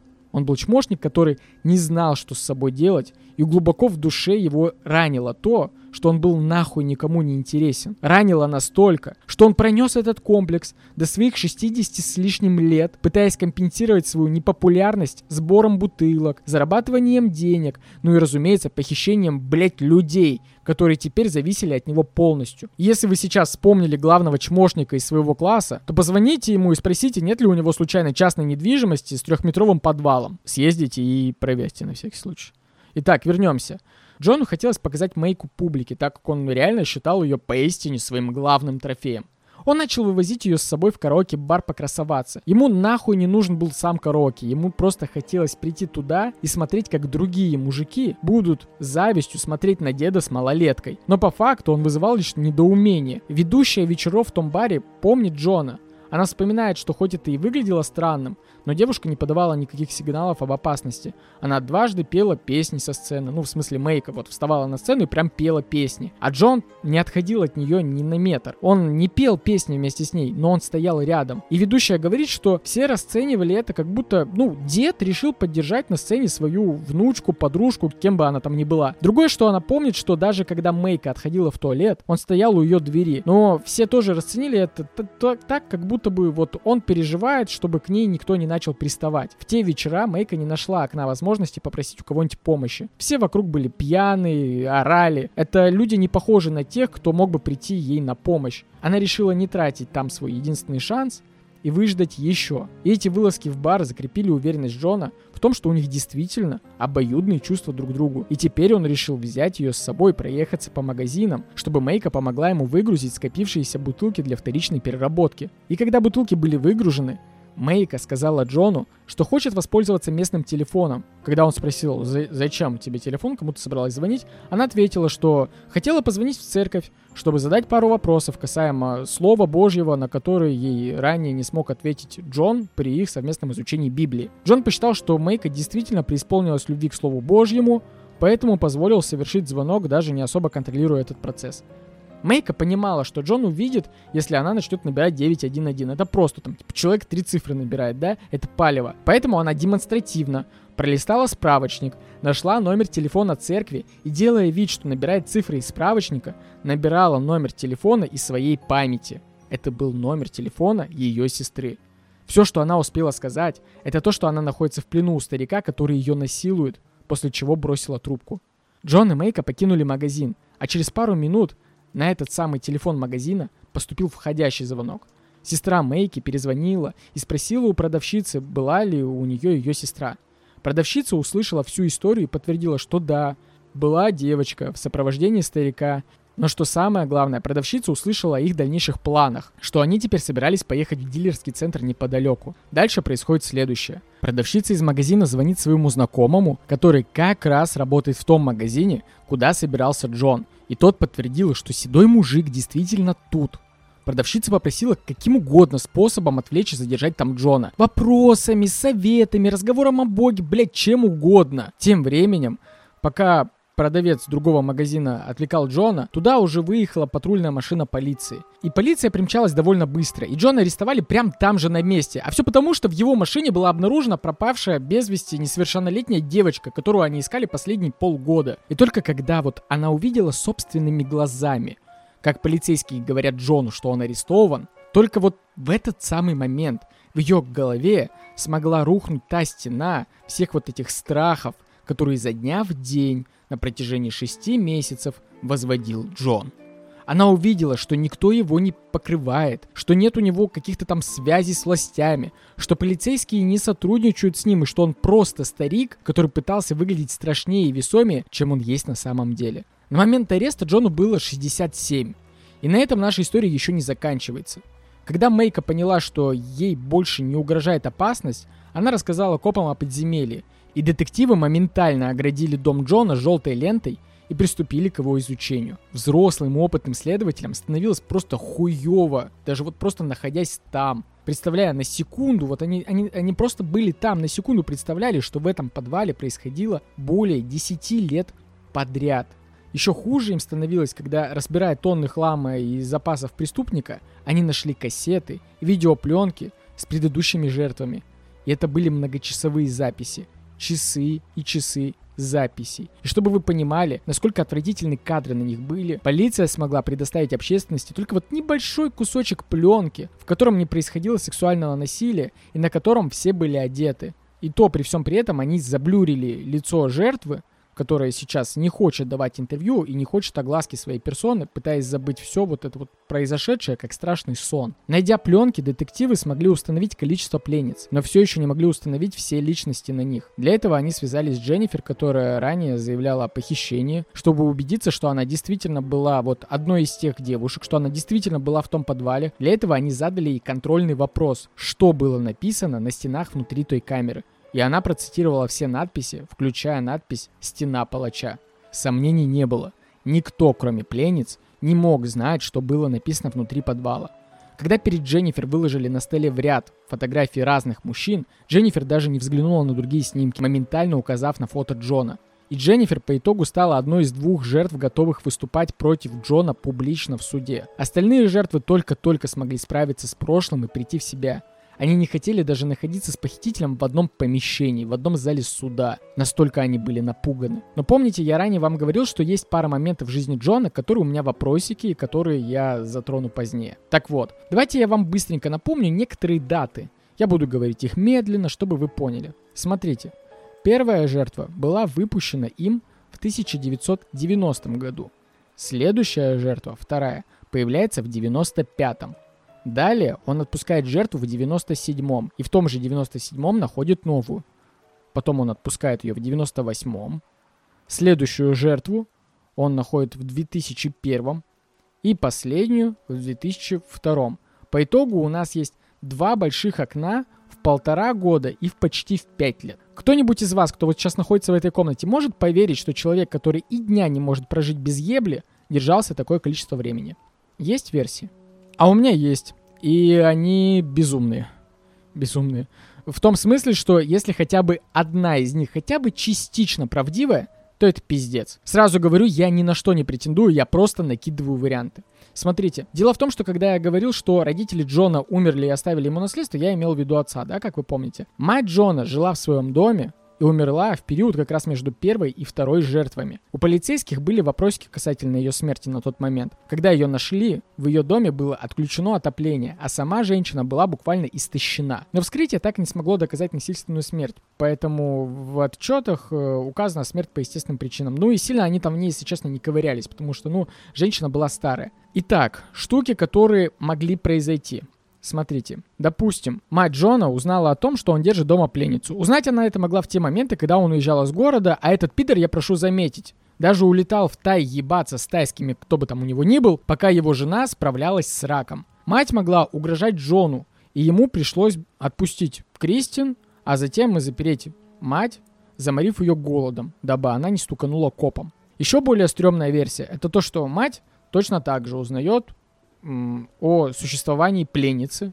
Он отпускает Кристин, закрывает мать в подвале и насилует уже ее. Затем морит голодом, пока она не умирает, переносит тело обратно в дом, забывает включить обратно отопление, а коронер при вскрытии, при осмотре старушки не будет проверять, насиловал ее кто-то там или нет. Потому что, ну, это же бред, да, проверять старушку на такие штуки. Третий вариант.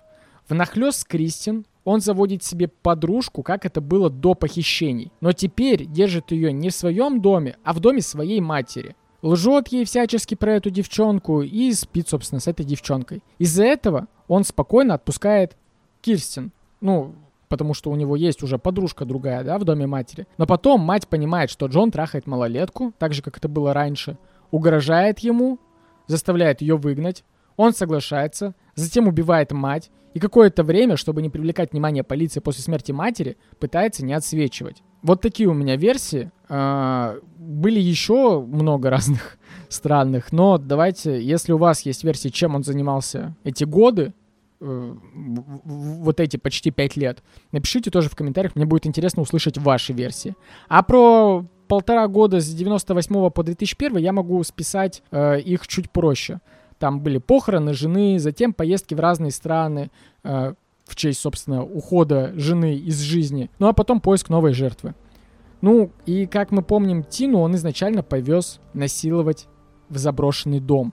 Значит, у него был не единственный модус. Значит, он иногда кого-то тоже возил в заброшенный дом насиловать. Значит, он повторял этот модус не единожды. Значит, он иногда мог перебиваться этим. Тем не менее, я все веду к тому, что я не верю, что все, что мы знаем о Джонни Джамельске из официальных источников на данный момент, это действительно все, и что не было ничего более. В общем, да, пишите все свои версии в телеграм-канал под постом к выпуску, ну а мы пока вернемся к, к аресту Джона, там было еще много всего интересного. Дело в том, что сам суд шел недолго, но не только меня, но и общественность, и судью поразила реакция Джона на обвинение в его адрес. Вот вы сейчас можете подумать, а какая вообще вот, ну, могла быть у него реакция? Ну, злость, там, отчаяние или раскаяние, может, тотальный игнор, что-то из этого. Ну, как это обычно, вот, подобные чуваки как реагируют на то, что с их жизнью покончено. А вот хуй там плавал. Непонимание и недоумение. Джон искренне не понимал, чё все так на него обозлились. Когда у него спрашивали, знаете, когда ему задавали вопрос, какой приговор вы ожидаете за все то, что вы совершили? Он ответил, ну, не знаю, на, я думаю, наверное, пару сотен часов общественных работ или что-то в этом роде. Серьезно, блядь! Вы понимаете, это не шутка. Он, он не прикалывался, он не троллил судью и присяжных. Когда он сидел на суде, он искренне верил, что все, что он совершил, это мелкое правонарушение, за которое ему дадут, ну, максимум общественные работы. По его словам, каждая девушка, которая жила, внимание, жила там, находилась там добровольно – и с радостью обменивала секс на жилье, на питание и на наличные. Ему задавали еще множество вопросов. «Джон, вы приковывали их цепями. Цепями, понимаете? Что вы скажете на этот счет?» И знаете, что он ответил? Он повторил это позже на интервью, и это не ошибка. Это его позиция. Он говорит, Ой, знаете, молодые люди и так таскают цепочки и браслеты на своих лодыжках, им нравится. Действительно, блядь, это ведь так и работает.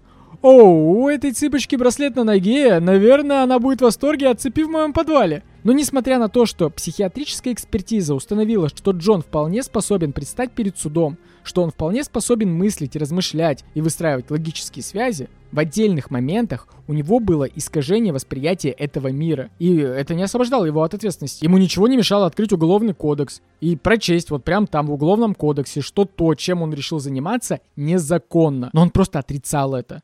Его позиция, вы не понимаете, это другое. Вы действительно считаете себя невиновным, Джон? Ну как же, я считаю себя виновным. Я виновен в измене своей супруги. Что бы вы чувствовали, если бы вам было 15 и вас заперли в своей комнате на год? Знаете, я бы не возражал пожить даже в том подвале. Там было великолепно. Там была кровать, там была вода. Вы хотите сказать, что в подземелье было все, что могла пожелать девушка? Там было все необходимое, кроме того, что они могли оттуда выходить.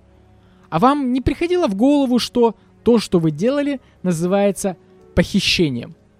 Нет, нет, я так не считаю. Я заботился о них. Именно поэтому я построил подземелье, потому что она жаловалась, что ей там тесно.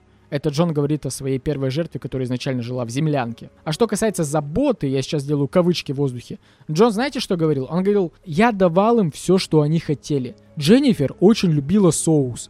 Я купил ей соус, который она хотела. Она могла есть столько соуса, сколько пожелает. Она могла вылить хоть полстакана на порцию. Но это же, конечно, в корне меняет дело, блядь. Что же мы тут тогда все сидим? Видно же, святой человек. Отпустите его немедленно и посадите на его место эту сучку Дженнифер за безбожное расточительство соуса. И только спустя две недели, проведенных в тюрьме, адвокатом, получилось убедить своего подзащитного в том, что все, что он совершал, это, блядь, незаконно нахуй. Две недели. Только представьте, две недели он сидел там и такой, да в смысле, блядь? Где мои общественные работы? Дайте мне ведро, тряпку, лопату, грабли, что угодно. Я отработаю и разойдемся по домам. Че, че мы комедию тут ломаем? И знаете что? Я был бы не я, если бы я не попробовал понять логику Джона. Не представить себя на его месте. А я прям хотел прям понять его логику. И знаете что? В своем мысленном эксперименте я залез в такую яму, что я понял, что без юриста мне оттуда не выбраться, потому что в какие-то моменты я как будто бы начал понимать, что он имеет в виду. Я задавал вопросы знакомым юристам, но они говорили, блядь, мы тупые, спроси у кого-нибудь поумнее, пожалуйста. Итак, я пришел к разговору, который вы сейчас услышите.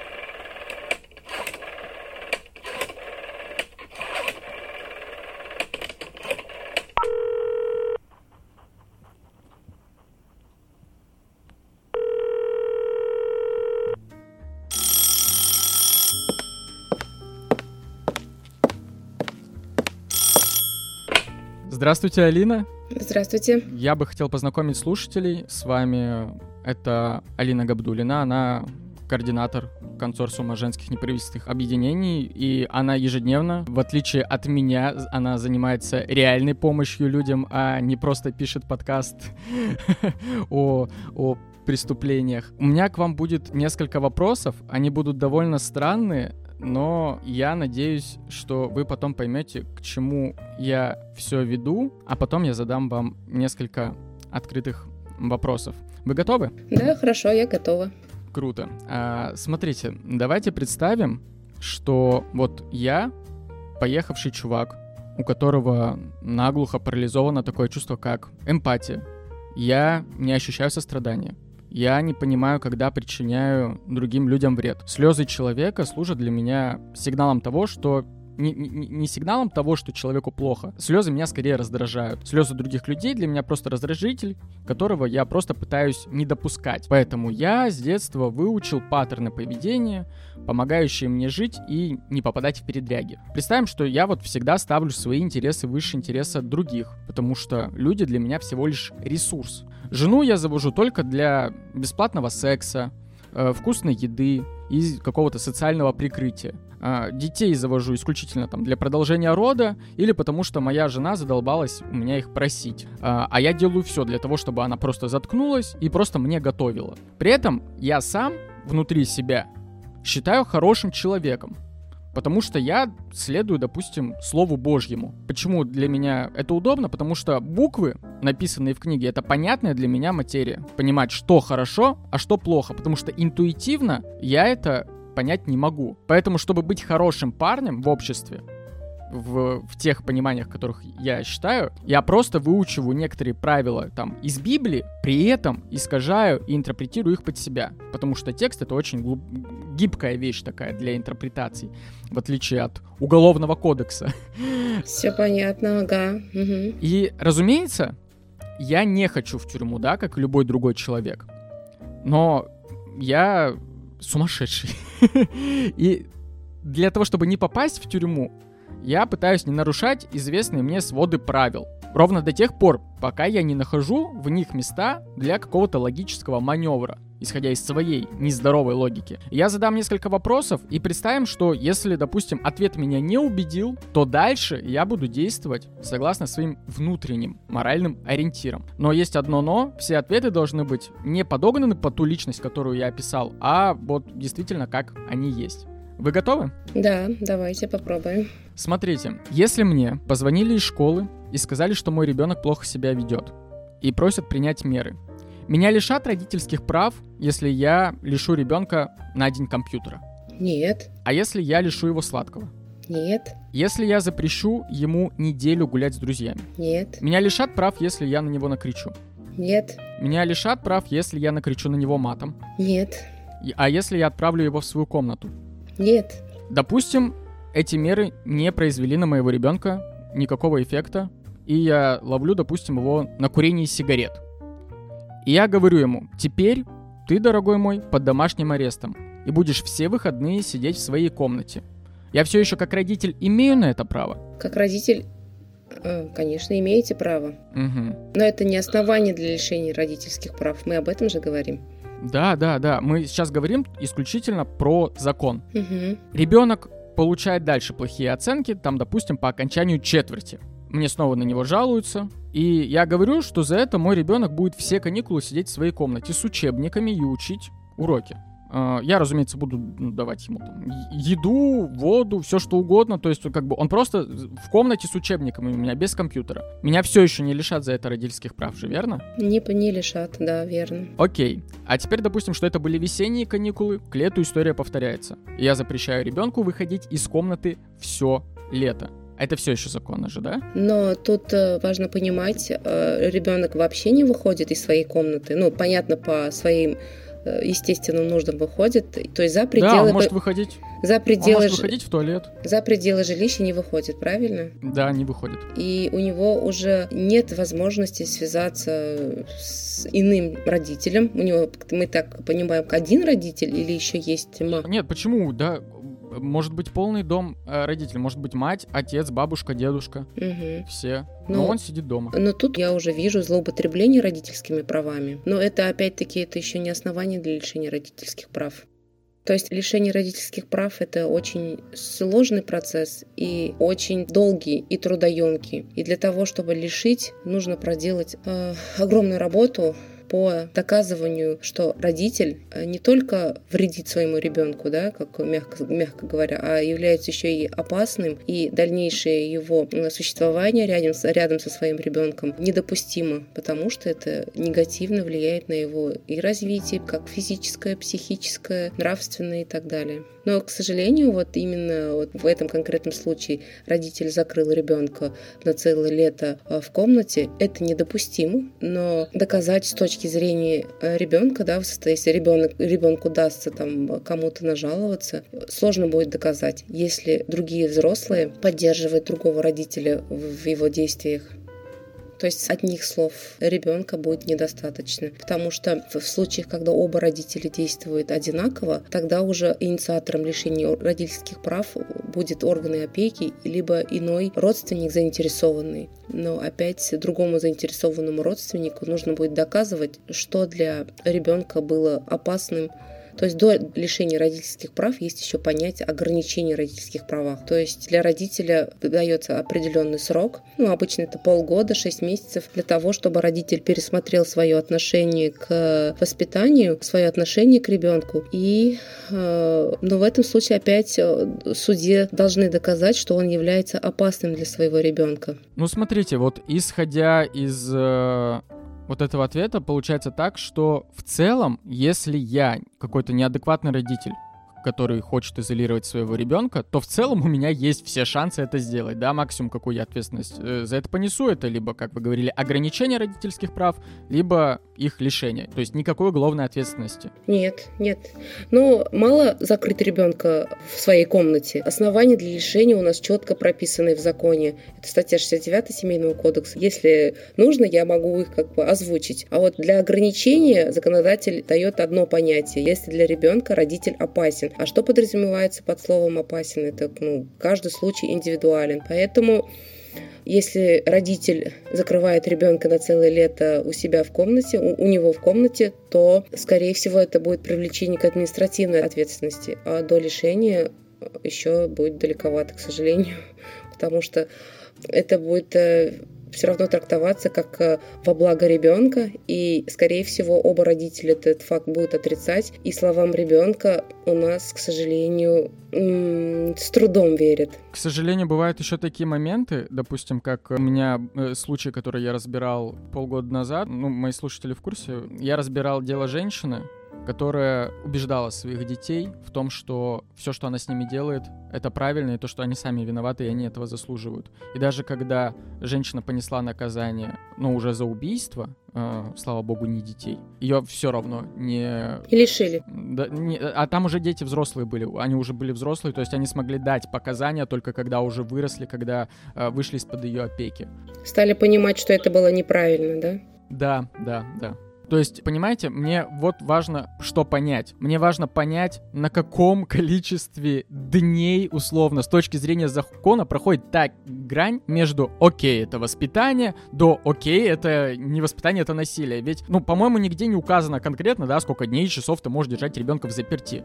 Нет. Максимум, что прописано, по-моему, и этот, э, есть какие-то, сани... ну, не санитарные, какие-то нормы, да, сколько э, ребенку нужно пространства, да, там максимум единственное, что, по-моему, прописано, там, э, сколько квадратных метров должно быть на ребенка. Да, когда мы рассматриваем гражданские дела по семейным спорам, конечно, учитывается это санитарные нормы, да, которые общеприняты. Это жилплощадь, наличие своего уголка, кровати, там, стола, письменных принадлежностей, игрушек по возрасту. А, а насчет изоляции, сколько времени его держать там в комнате, на сколько времени наказывать, это нигде у нас не прописано. Это как общепринято у нас каждый родитель это сам решает, изолировать своего ребенка, наказывать тем самым или нет. То есть это нигде не прописано, и я ну, более чем уверена, что изоляцию ребенка в, ком... в его комнате даже там на несколько дней, там, до месяца трудно будет доказать одному только ребенку, тем более если у него нет никаких технических для этого устройств то это недоказуемо, уверенно. То есть даже если... Ну, то есть получается, что это легальное насилие. Недоказуемое насилие ну, вот находится в серой зоне закона. Да, потому что если физическое насилие мы можем доказать телесными повреждениями на теле, наряду с показаниями ребенка, то есть если ребенок говорит, вот меня ударили вот в то место, там по рукам, по ногам, и логически на этих местах должны быть телесные повреждения. И судмедэксперт это видит и это прописывает, то есть сопоставляется слова ребенка, опрос ребенка и результаты экспертизы. Вот это да, вот это как бы можно доказать. Психологическое насилие, это же больше как психологическое насилие идет, лишение хоть. Э, и вот это вот психологическое насилие, если вследствие вот этих вот деяний родителей у ребенка меняется э, сознание, меняется поведение, вообще, ну, в целом психологическое и психическое состояние меняется ребенка, то впоследствии, если дойдет дело до суда по лишению родительских прав, возможно, психолог, психиатры увидят какие-то там отклонения ввиду действия родителей. Но это тоже тонкая такая грань,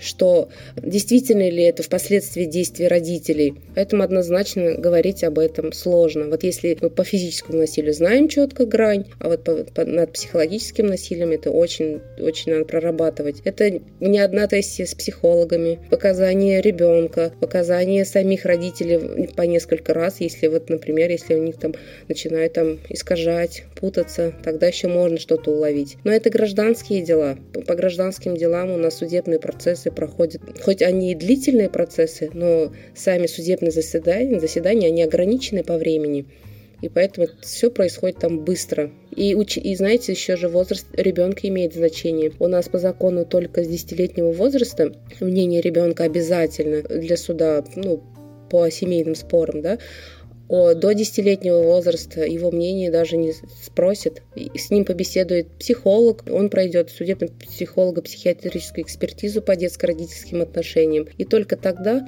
возможно выявить какое-то воздействие родителей на ребенка. Но если ребенок при этом будет сыт, обут, у него будет жилье, у него будет прекрасная характеристика со школой, ну, с точки зрения э, отношений родителей, то более чем вероятно, что родители не лишат родительских прав за это деяние. Потому что ребенок вырастет жестоким человеком, и это потом отразится в дальнейшем на следующем поколении, на его сверстниках, на детской, возможно, это будет как-то вот этот ребенок будет вовлечен в детскую преступность, то есть сознание у ребенка меняется. Да, конечно. Ну, собственно, вот а, об этом, об этом и мои истории. И вот я и говорю, для меня было важно уловить а, тот факт, что как будто бы а, институты в этом плане, они несовершенны и неизвестно, непонятно, как их усовершенствовать так, чтобы,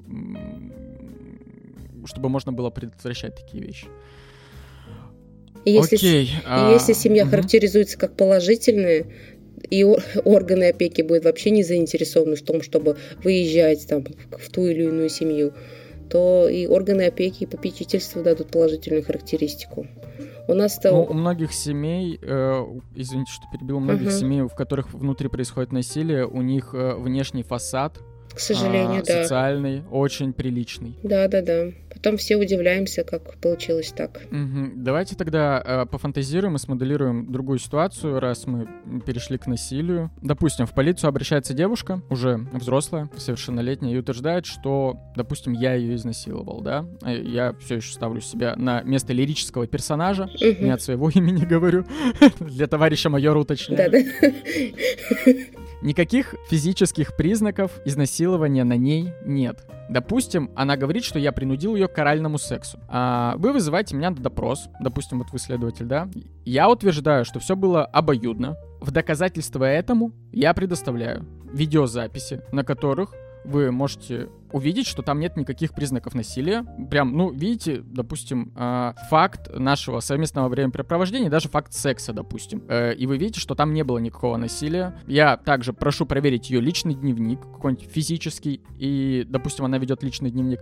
И там прям ее почерком стоит дата и запись. Сегодня я там э, сделала приятное своему любимому человеку. Я даже решаю запариться и заказываю графологическую экспертизу, которая доказывает, что запись была совершена ей, ее рукой. В этот же момент, вот в противовес всего этого, девушка утверждает, что все, что вот я предоставил, было совершено под психологическим давлением. Вообще все. И запись в дневнике, и все, что вы видите на видеозаписи, и сам секс, и все, что может казаться обоюдным, все это было совершено под психологическим давлением.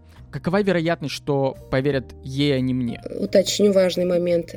Девушка на момент э, таких э, действий была совершеннолетней? Да. Если она была совершеннолетней, то доказать, что это было под давлением. В возрасте сексуального, в возрасте сексуального согласия, давайте так, допустим. Угу. То очень трудно будет доказать, что это все происходило под давлением. Ну, по опыту, по опыту говорю, потому что, да, вы правы, вот эти вот личные дневники, э, показания как э, потенциально, ну, как э, предполагаемого виновника, да, и тем более видеозаписи, где вполне вроде бы все происходит в дружественной обстановке, да, так скажем, угу. то тяжело будет доказать девушке, что это было изнасилование. Просто а, я это все не из головы, разумеется, беру. Есть э, кейсы, когда насильники, которых я изучаю, они настолько продуманы, угу. что вот они подстраховываются со всех сторон и подготавливают э, доказательную почву для своей себя, да. невиновности, да. Возможно, для девушки будет шанс э, проведения в отношении нее, в отношении преступника, экспертизы психолога, психиатрической экспертизы, ну, по данному случаю, вообще по их отношениям. Угу. Если, возможно, они были в каких-то там длительных отношениях, да, то, ну, в любом случае было насилие постоянное. Мы же не исключаем тоже такой вариант. То, возможно, экспертизы даст какой-нибудь, э, какую-нибудь надежду на то, что все-таки э, все было под давлением. Но тут э, однозначно утверждать, что девушки поверят, мне лично сложно. Угу. Но надежда на экспертизу только в отношении нее и в отношении преступника. Ну и, разумеется, если у нее есть деньги на независимую экспертизу, мало кто будет предоставлять. Нет, нет, ну почему же в рамках, в рамках проверки это ходатайствовать в рамках проверки в Следственный комитет, э, если ходатайство будет обоснованным, и если даже если у, у следователя Следственного комитета будет основание для отказа, но их еще же найти надо, почему он отказывает в ходатайстве девушки проведения такой экспертизы, угу. то для девушки это будет э, за счет государства, не за ее счет, потому что Окей. это в рамках проверки. А по вашему личному опыту у вас э, были случаи в работе вашей, когда вы были сто процентов уверены, что насилие было совершено, но доказать это было невозможно? Да, могу как бы рассказать э, случаи, когда э, собственный отец на протяжении нескольких лет свою несовершеннолетнюю дочь принуждал к оральному сексу и, э, и к развратным действиям. То есть трогал ее, пока угу. мама уходила. Если в подробности, в, как бы не буду в подробности рассказывать, там не только, конечно, был оральный секс, угу. использовались и различные предметы э, девушка через, ну, стала совершеннолетней. А, напомню, под насильственные действия сексуального характера это тяжкие преступления, срок э, давности для привлечения 10 э, лет составляет. Поэтому как бы девушка, угу. у девушки было время обратиться в Следственный комитет. Э, она вырвалась из семьи, уехала в другой город. Она была в очень плохом состоянии психологическом. Она пыталась поступить после школы, а после 9 класса она ушла, пыталась учиться Притом внешне отец был просто очень заботлив, очень такой э, любвеоби, любвеобильный в отношении своей дочери. Они все такие, да. Да. И э, все, все эти свои действия Казалось бы, это просто как э, родительская опека, родительская так тревожность. И вот она уехала, бросила учебу, уехала и написала, нашла в себе силы написать заявление. Но по закону у нас э, заявление рассматривается по месту совершения преступлений. Соответственно, это заявление вернулось. Ну, ее опросили в том городе, где она начала жить. Ее опросили, но ее заявление и материал проверки э, вернулись в ее родной город, где это все происходило. То есть там, где все друг друга знали. И для нее это было просто невыносимо приезжать опять туда, э, давать эти показания по да, уже новому следователю, опять это все рассказывать. То есть она вот в одном городе сначала первому следователю рассказала, потом второму следователю. Все это рассказывает, а это очень тяжело. Это в целом очень страшно психологически постоянно погружаться и возвращаться к этому. Да, и э, ее направляли на судмедэкспертизу по гинекологии, хотя мы говорили, что, естественно, там никаких следов нет, потому что ну, не было проникновения. Угу. Как вот оральный секс доказать? Никак, вообще никак, к сожалению. Как бы это пла... дело. Как, как это плачевно не звучало, но при этом э, девушка указывала на те предметы, где они лежали. И тут еще у нас был э, свидетель, но не свидетель, а очевидец, да, а, то есть это, это была ее сестра. Она рассказала спустя несколько лет. Ну вот, э, когда это все произошло, она, естественно, не рассказывала, когда все это происходило в то время уже через несколько лет рассказала, и она рассказывала, где лежали тот или иной пред, предметы, которые использовались при совершении преступления. Сестра его ее подтвердила, что да, такие предметы были, вот они там-то лежали. То есть в этом показания совпадали. Но, к сожалению, э, у нас был отказ в возбуждении уголовного дела, и мы до сих пор вот боремся, чтобы доказать. И при том, что э, страшно, что в, этом, в этой ситуации и вообще очень часто происходит, мамы не верят своим дочерям. Это да, очень, да, это очень, есть. это очень сложно я понимаю, что ладно, это как, э, ну не ладно, а можно как-то вот допустить, что да, ты не смогла там доказать, что в отношении тебя совершено преступление. Но когда твой, твой самый близкий человек, мама, не верит тебе и продолжает жить с этим человеком, то есть там мама отрицала, что не было такого, естественно, папа не давал таких показаний у нас был отказ в возбуждении уголовного дела. Экспертиза, да, кстати, вот у нас экспертиза пришла, ну вот по судмед, по, ну по телесным, гинекологических экспертиз. Конечно, все там прекрасно, там все в пользу отца, ничего такого у нее там нет. Ну да, как бы, как бы сказали, у нас на районе, вот она скорее ёбрь своему поверит, извините за выражение, да, и, и чем, чем дочери родной потому что, потому что, ну, что, детей мы еще нарожаем, а Ёбаря потерять страшно. Он же, он же работает, кормит, поет.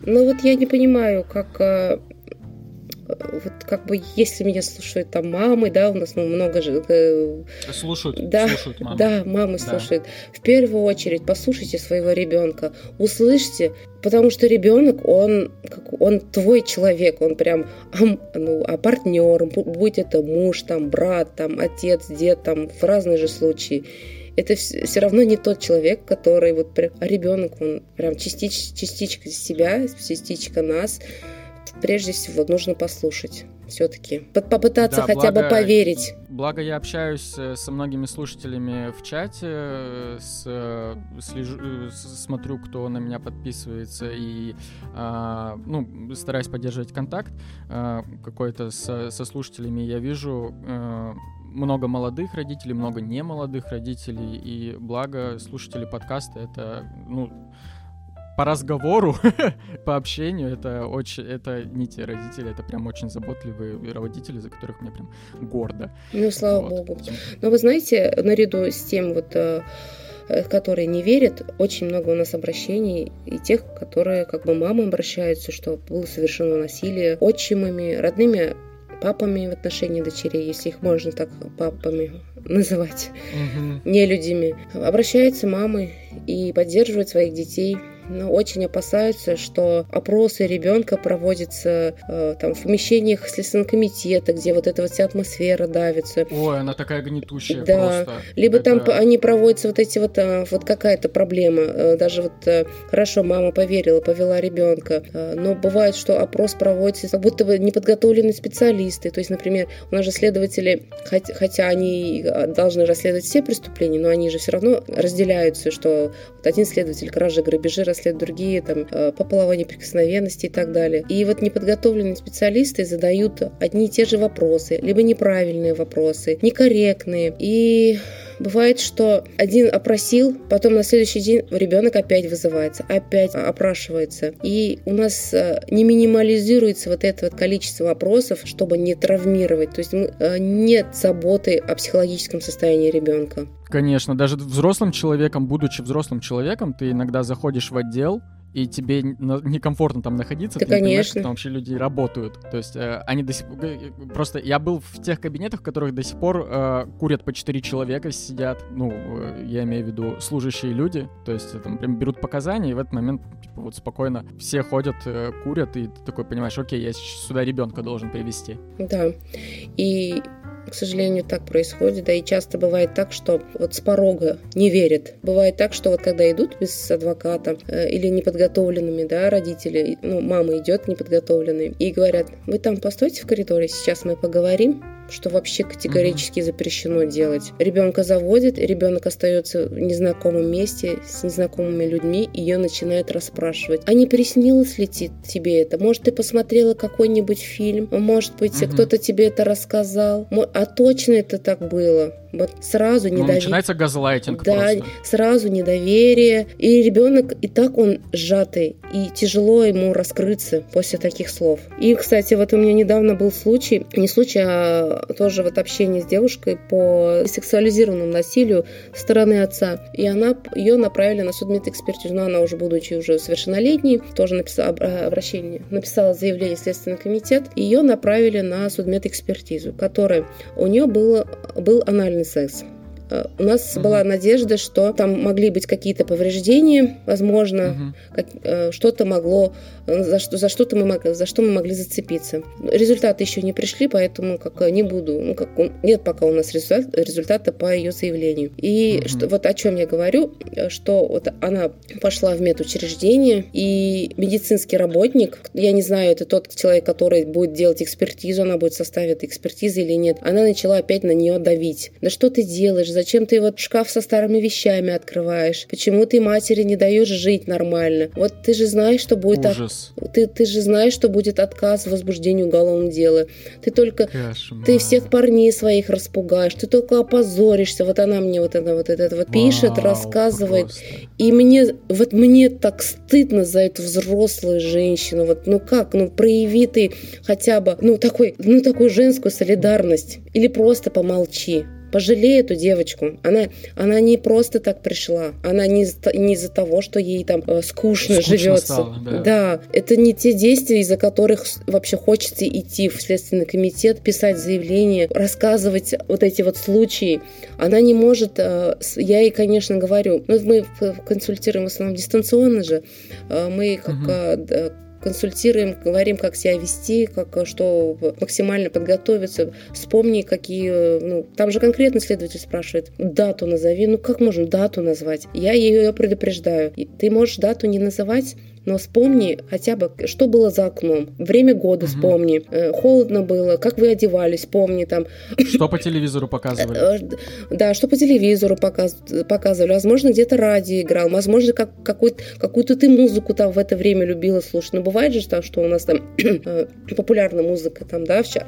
Да, да, да, да, да. И хотя бы от этих внешних факторов отталкиваться. И вот так она, благодаря вот таким вот моментам, она начинает вспомнить, да, по-моему, была осень, по-моему, по там был дождь. Ну, вспомни, может быть, это там февраль, там, ну, там, ну, не февраль, а, если дождь, там, октябрь, ноябрь. Э, ну, конец, если, говорю, ты скажешь, там, например, конец октября, это тоже уже время. Конечно.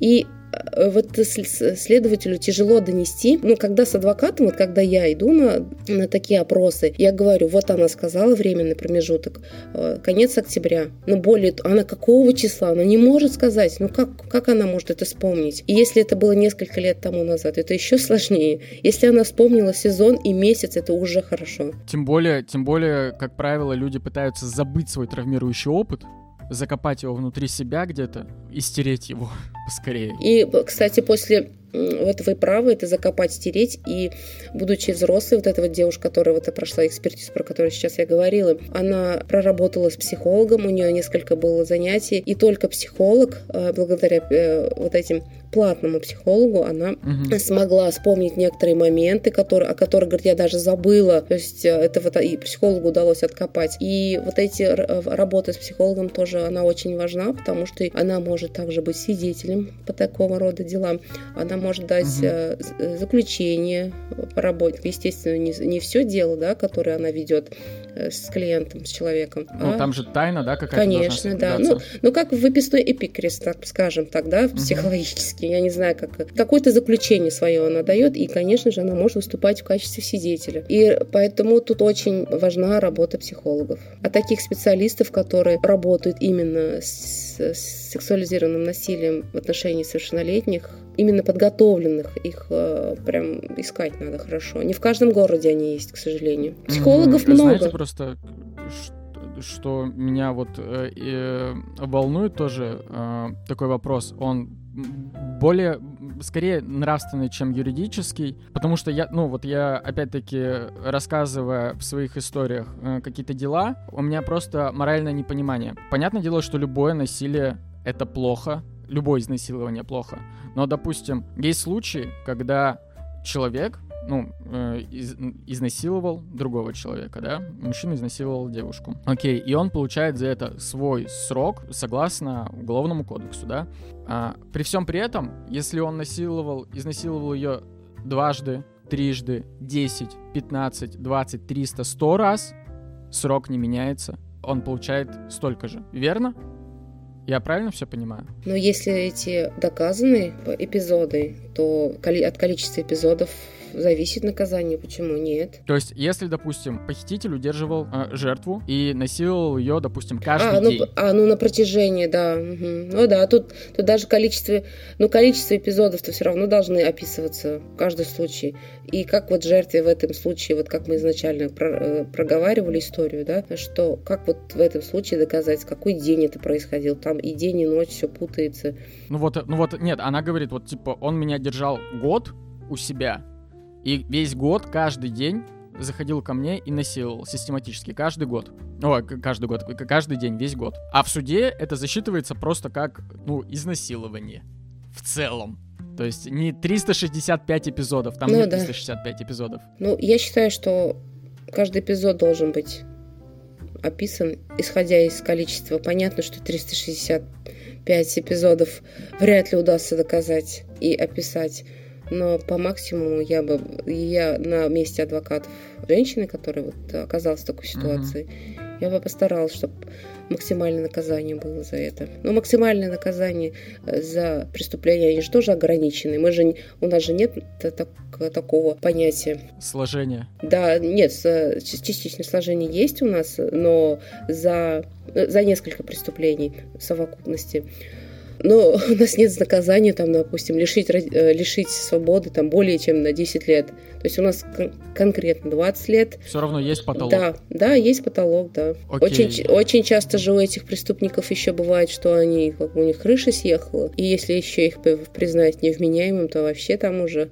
срок еще больше упадет. Ну, там, насколько я знаю, есть э, обязательное, обязательное лечение, да, там, по, по, как это, принуждение к лечению, или как правильно это говорится. Но после этого, после того, как человек прошел э, лечение, его не выпускают, а он после все равно отбывает. Ну, да, отбывает наказание, да. Ну, каждый случай это, смотря насколько человек признан психом, скажем так. Разные же тоже диагнозы есть. Есть те диагнозы, которые вылечиваются, которые имеют безвозвратную безвозвратный такой диагноз, да, то есть он псих, он и есть псих, там уже независимо, не поддается человек лечению, а просто держит такой ремиссии, да. Ну, я не эксперт, как бы, поэтому каждый случай индивидуален. Тогда у меня есть третий блок странных вопросов, которые также подводят к не странным вещам. Представим, что я познакомился с девушкой в баре, мы с ней вместе поехали ко мне. Мы отлично провели с ней время, все хорошо. И пока она спала, я ушел на работу и, ну, запер ее в квартире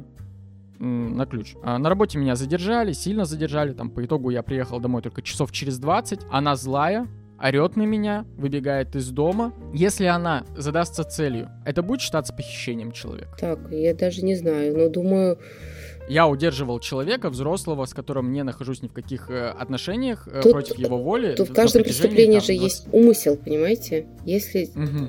э, в похищении человека в этом преступлении все равно умысел должен быть. И если э, сейчас у нас мы живем в такое время, что у нас везде есть камеры. Понятно, что угу. на камерах там видно, что они вместе идут, все хорошо, там нет никакого принуждения, смеются, улыбаются, идут. И если девушка все-таки имеет цель Э, обратиться в, в правоохранительные органы с заявлением о похищении, Тут более чем вероятно, я думаю, что будет постановление об отказе в возбуждении уголовного дела. Потому что будут такие вопросы. У тебя был телефон? Был, но он, даже если у телефона был, э, там, допустим, батарейка села, у нее не было возможности.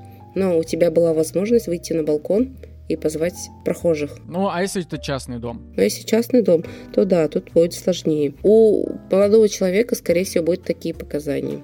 Я ушел, я машинально закрыл дверь, и я забыл ну, предупредить ее, что там были запасные ключи там там-то. Возможно, есть какие-то шансы доказать, э, мы можем же допустить, что там может случиться пожар, оставление в опасности, да? Мало ли что может произойти. Угу. То есть мне просто важно понять, э, к чему я веду. Мне важно понять идиотский вопрос, которым задаются люди, у которых искаженное восприятие мира. Они такие, блин, а насколько вот я привел девушку домой, насколько там условно, с какого времени начинается незаконное удержание, с какого, с какого момента я начинаю нести ответственность. Ну вот я запер девушку у себя э, в частном доме, допустим, не знаю, э, в бане, Через час оно наступает, через два, через 20 часов, через день, через три. И преступление считается завершенным, вот если это мы говорим о похищении, да, э, то э, с момента уже после захвата. То есть даже когда все, даже все остальное не удалось выполнить, да, то, что вот переместить не удалось в другое место, то преступление считается завершенным уже с момента захвата. То есть как только я посадил в машину, да? Ну, по идее, да. А если она добровольно оказалась у меня дома? Дома она оказалась добровольно, а запер я ее уже насильно. Ну, с момента вот захвата, когда это произошло, когда человека поместили в помещение и закрыли. Но ведь мы тогда понимаем, что если через час я одумался, выпустил ее, она ж не может прийти в полицию и сказать, меня похитили на час. С вами что-то сделали? Ничего, меня просто похитили на час против моей воли. Но это же, ну, ей же у виска покрутит, вероятно. Но, вероятно, так, но э, статья Уголовного кодекса нам говорит о том, что преступление считается завершенным уже после захвата, даже когда все остальное не удалось выполнить. Угу. То есть в теории прям э, это дело даже может сработать, да, даже если там теоретически да. удерживал ее даже там да. даже 5 часов просто удерживал, да? да? О, как здорово. Ну, хоть хоть тут.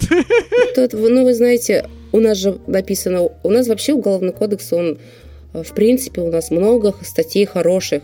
Просто многие статьи у нас не рабочие. Вот статья есть, но она угу. просто есть. Многие статьи у нас просто как будто бы для нумерации только. Ну вот тогда к завершению нашего с вами диалога э, как раз хотел спросить, с какими э, серыми зонами законодательстве вы в своей работе сталкиваетесь, которые вот вам прям, ну прям рушили всю работу, вам не удавалось э, защитить человека, вот где какие-то неоднозначные моменты в законе есть, как, которые, которые вам мешают? Вот так, наверное. Ну, например, э, у нас одним из инструментов э, работы следователя по таким видам преступлений и вообще по расследованию других преступлений у нас есть такое понятие, как э, исследование полиграф. Ну, понимаете, да? Но это, это же... Не, ну, не обязательно, ну, это процедура. Не... Ну, это не является доказательством, доказательным, да, да, да, да, доказательной да, базой. Не может и быть только, в суде использовано. И только для, это для использования для следователя. Угу, Но да. было бы замечательно, если законодатель у нас разработает такой вид э, опроса преступников, да, который мы могли бы все-таки положить в основу возбуждения уголовного дела. Потому что они, эти вот опросы, они же все равно какие-то сведения дают для, угу. для следователя. И э, почему мы не можем использовать это для дальнейшего доказывания. То есть этот полиграф, он э, только для следователя, только для угу. сведения. И с полиграфом Э, преступника, да, предполагаемого преступника, жертва часто даже не дают ознакомиться с результатами проведенного полиграфа. Угу. И хотелось а бы... Он прям испо... А он прям используется, да, сейчас, прям в данный момент? Некоторыми исследователями. По таким статьям, как преступления в отношении несовершеннолетних, по, по сексуализированным преступлениям, по, по крайней мере, в моей практике прибегают к этому методу. Но я сама лично никогда не видела результатов. То есть нам, нас не ознакомливают. И почему-то как... Да, это только для сведений следователям. И вот хотелось бы, чтобы была разработана какая-то система, которые вот можно было составить. Вот нас опрашивают, протокол опроса у нас есть. Можно как-то вот полиграф разработать так, чтобы это можно было, была ясность, была какая-то вот какая-то взаимосвязь. Или, например, полиграф можно было как бы отправить на экспертизу, да, насколько вероятно, что эти были там, ну, что-то вот в этом роде. То есть полиграф использовать во время проведения экспертиз психолого-психиатрических, опять-таки, да. Угу. Разработать э, прям, если для адвокатов у нас очень часто проводят проводятся курсы по тем или иным темам, э, следователи подготавливать таких вот специалистов, чтобы они имели не только с, работать как следователи с юридической точки зрения, а изучить и психологическую сторону жертв. Ну, как правило, это добровольная такая профподготовка, которую, э, которую проходят следователи добровольной основе. Нет, следователи, конечно, проходят они профподготовку, но э, именно по следственным действиям, которые проводятся по таким видам преступления, они же такие очень тонкие и опрашивать ребенка и опрашивать взрослого это две разные ну, вещи. Чтобы уметь чуть более да, деликатно вести Да, опрос. деликатно, либо чтобы психологи были при следственных комитетах, да, по таким, ну хорошо, не, все, не, не при следственных комитетах, но чтобы в органах опеки, попечительства подготавливались такие психологи, работающие с такими детьми, чтобы не просто для вида, для того, чтобы в протоколе расписаться, этот психолог сидел, а какие-то замечания могу. У нас вот так часто бывает, что мы сидим на, на опросе, и психолог просто как мебель сидит на стульчике, а потом она просто расписывается. Ну, была же она, была. Угу. Хотелось бы, чтобы они были участными в этом, в этом деле. Но они как будто боятся взаимодействовать да? лишний раз. боятся, да, лишний раз. И они же, не знаю, почему они не проявляют заинтересованность, хотя и мне, мне этого не понять. И хотелось бы, чтобы э, как-то вот разрабатывать, ну, скорее всего, они разработаны, конечно, методические рекомендации по опросу детей, по опросу несовершеннолетних, по насильственным преступлениям, по сексуализированным преступлениям, чтобы э, прям четко следователь понимал, что и как взаимодействовать с ребенком, с родителями, и чтобы не было такого, чтобы опрашивали ребенка э, несколько раз разными людьми, потому что если первый следователь был, например, проникся ситуацией, поверил ребенку, сочувствовал, а второй следователь быстро по протоколу, формально, и угу. ребенок не почувствовал э, вот эту вот поддержку. Отклика. Да, хотелось бы, чтобы э, проводи, проводилось одним и тем же следователем по возможности, конечно. Бывает так, что если это технически возможно, ну сейчас же у нас есть у всех техническая возможность записать опрос ребенка на видео, да, и нет необходимости по 10 раз опрашивать ее или его. И потом уже вот эти вот... Они еще довольно часто теряют да, и вот эти а, вот записы записанные вот эти на видеопленку опросы могли бы приниматься в качестве показаний в ходе судебного разбирательства, чтобы опять на суде, потому что мы на суде опять ребенок это все воспроизводит, чтобы ребенка уже не дергать, чтобы наша задача наказать виновного и чтобы ребенок вырос нормальным человеком в психологическом, в психологическом плане, да, чтобы вот эта вот ситуация никак не повлияла, хотя это очень сложно на дальнейшую жизнь. Если ребенок поверит, что взрослые помогли, то в дальнейшем будет э, легче жить, Да, к сожалению, как правило, дети, которые подвергаются насилию хотя бы со стороны там э, одного взрослого, они начинают считать, ну господи, если я подвергаюсь насилию со стороны там своей родной матери или со своего, своего родного отца, то какой другой взрослый тогда может прийти мне на помощь? Потому что если э, ребенку кажется, что весь мир взрослых людей в целом против него, Мгм. Тому же, как правило, родители, которые занимаются насилием над ребенком, они внушают ему, что тебе никто не поможет. Типа, тебе никто не поверит. Да, ты маленький, я, я большой. Мгм. Да что ты И- придумал? Кон- конечно, конечно. К сожалению, А. да. Хорошо, спасибо большое за такую плодотворную беседу. Я хотел бы у вас попросить совета для слушателей. Возможно, сейчас, когда выйдет выпуск, либо спустя какое-то время. Этот выпуск может включить человек, девушка, парень, э, ребенок, э, подросток, который понимает, что он находится в критической ситуации, который находится в страхе, который боится прийти ногами вот в это страшное отделение полиции, где ему скажут, что он все выдумал. Какие бы вы посоветовали на данный момент организации обратиться, куда, куда может э, бесплатно обратиться жертва? А, Может обратиться в консорциум женских неправительственных объединений. У нас а, работает сайт, з- и на сайте у нас очень простая форма. Заполняете, прям там краткая форма, имя, телефон и почта. И можно кратко описать ситуацию, а можно просто там двумя предложениями. Пожалуйста, свяжитесь со мной, я нахожусь в опасности. И есть специалисты в течение двух дней раньше.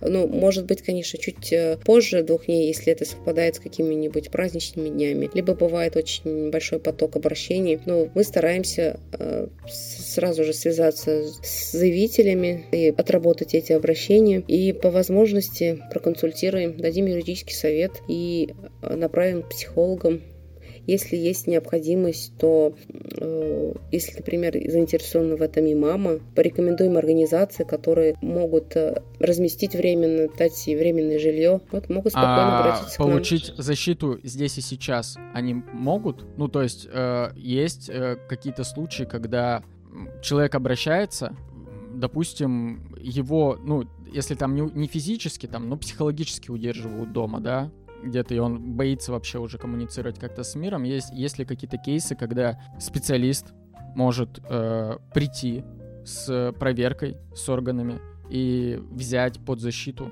э, ребенка, потому что он боится, что вот я сейчас обращусь, э, у меня отец увидит, что я общаюсь, э, там, заберет телефон, увидит, что мне приходят какие-то стар- страшные звонки, и все, и, и потом у меня и телефона уже не будет. То есть иногда у человека, у жертвы есть там один шанс связаться с э, внешним миром каким-то. Но мы посоветуем в таких случаях, можем сообщить организациям, которые работают именно с несовершеннолетними, да, они уже в свою очередь будут э, работать в дальнейшем.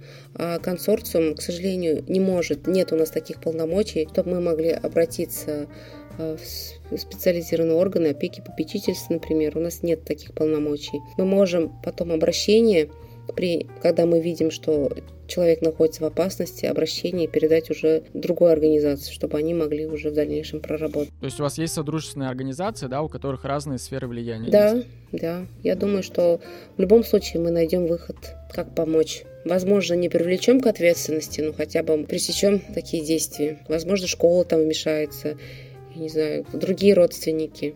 Мгм. А в каких, в каких регионах вы работаете? Мы работаем по всей России. Мгм. То есть из любой, э, из любой деревни, да, условно можно вам Да. написать? Здорово. Я думаю, вы мне скинете ссылку на сайт. А, Я Да, обязательно его скину, по- да. Я, я размещу его в описании, поэтому если, если кто-то из вас, надеюсь, никто очень Не надеюсь, обратится что к нам, я да, очень, я очень, я очень, я, я, я очень надеюсь, что эта информация абсолютно будет бесполезная. Вот именно, Вот. я тоже так надеюсь. Тоже, когда я даю телефон свой как адвоката, я всегда говорю, надеюсь, я никогда вам не пригожусь в качестве адвоката.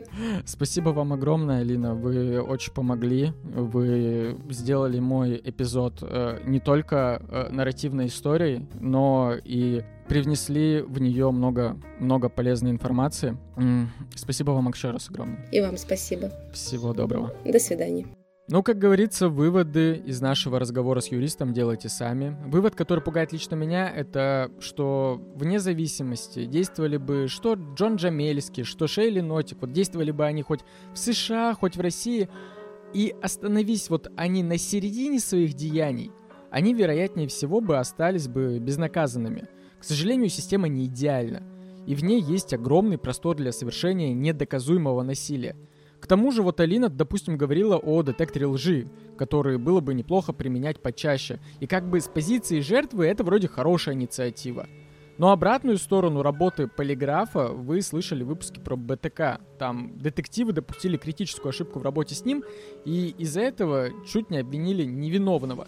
Система, к сожалению, не идеальная, и я не знаю, честно, я не знаю, сможет ли человечество когда-нибудь приблизить ее к идеалу. Ну а что у нас там с Джоном-то в итоге? А там все очень интересно. Джону запрашивали пожизненное заключение без прав на условно-досрочное освобождение. И это на самом деле вау! Я напомню, это единственный метод, в котором нет ни единого трупа. Ну, помимо матери Джона, которая по официальной версии умерла по естественным причинам. И Джон, разумеется, охуел с такого расклада. Между общественными работами, на которые он рассчитывал, и пожизненным заключением все-таки есть небольшая разница. И когда Джону предложили сделку, он согласился.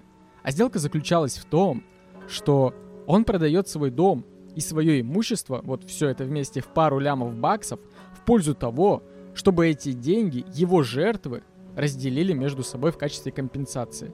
А взамен он получает возможность рассмотрения УДО спустя 18 лет отсидки. И он согласился. И как вы можете понять, это время уже прошло. Джон подал прошение на условно-досрочное освобождение, но ему постучали хуем по лбу и сказали, «А нахуя тебе наружу, дорогой? Тут же есть все необходимое, как ты сам и говорил. Еда, вода, душ, Библия. Все, что ты считаешь самым нужным. Единственное, что ты не можешь, это выйти отсюда. Так что наслаждайся, дорогой. Игра окончена.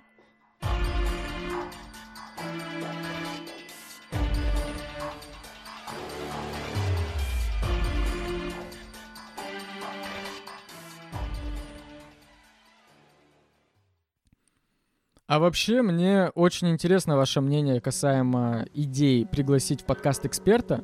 Поэтому напишите, пожалуйста, мне в комментариях под постом к выпуску, норм это идея или нет, делать или так, еще или вам это сильно рушит нарратив. А еще было бы прикольно поговорить на самом деле с русскоговорящим юристом из США. Поэтому если вдруг у вас есть такие, кто вот прям работает с уголовным правом в Штатах, и желает прийти ко мне в гости, кидайте мне контакт, мне будет интересно.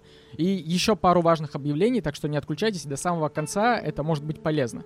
Короче, если вдруг среди катанов и катанес есть люди, которые работают в отделе маркетинга и занимаются продвижением своего продукта, то вы можете связаться со мной через инсту, почту или телеграм-канал и обсудить интеграцию вашего продукта у меня в подкасте. У подкаста сейчас есть солидное количество прослушиваний на каждый выпуск, и запросить все метрики вы можете лично. Поэтому, если интересно, пишите, я открыт к сотрудничеству. Просто я не тот чел, который будет ходить и спамить э, всем рекламодателям, типа, э, возьму рекламу, все дела, поэтому э, я обычно жду, если ко мне кто-то приходит, то я рассматриваю интеграцию, либо она мне не подходит. И если все интеграции, которые вы у меня видели, рекламные, э, это входящие заявки. Вот, поэтому, если вдруг у вас есть, есть какая-то идея, и вы хотели бы рассмотреть интеграцию у меня в подкасте, то я готов сотрудничать. Второе, если вы представитель правозащитной организации и вы бесплатно помогаете людям в кризисных ситуациях, то вы также можете связаться со мной для сотрудничества. Потому что если подкаст может быть полезен, то почему бы ему не быть полезным, правильно? Разумеется, это уже на некоммерческой основе. Еще хочу выразить свою благодарность катанам и катанесам, которые оставляют чаевые за выпуск после прослушивания. Вы просто космос, я просто обожаю вас. И также я хочу поблагодарить котиков, которые поддерживают меня, слушая эксклюзивные бонусные выпуски на Boosty, на SoundStream, ВК Донат и Вип-телеге. Без вас этого подкаста просто бы не было. Вы, вы вообще, вы, я просто, я обнимаю каждого. Спасибо вам огромное. Я просто сейчас вот дописываю этот выпуск и убегаю сразу же делать для вас новый бонусный эпизод. Люблю вас. Также огромный респект Лехе Киору, который в очередной раз радует нас обложкой к выпуску, каждую из которых вы можете скачать в максимальном качестве в его телеграм-канале с э, его авторскими артами. Там можно найти обои хоть на телефон, хоть куда угодно, хоть на стену, э, распечатать, повешать э, в том же самом стиле, что и мои обложки. Ссылки на все, что я сказал, будут в описании. Ссылки на телеграм-канал с фотками и видео к этому делу. Ссылки на бонусные эпизоды. Ссылки на сервис чаевых, где вы можете оставить чаевые, если вы вдруг хотите, хотите порадовать меня. А также на сайт консорциума женских неправительственных объединений, где вы в случае чего сможете получить помощь. Очень надеюсь, что она вам не пригодится. Берегите, пожалуйста, себя, не садитесь в машины и подвалы незнакомых дяденек, и скоро услышимся.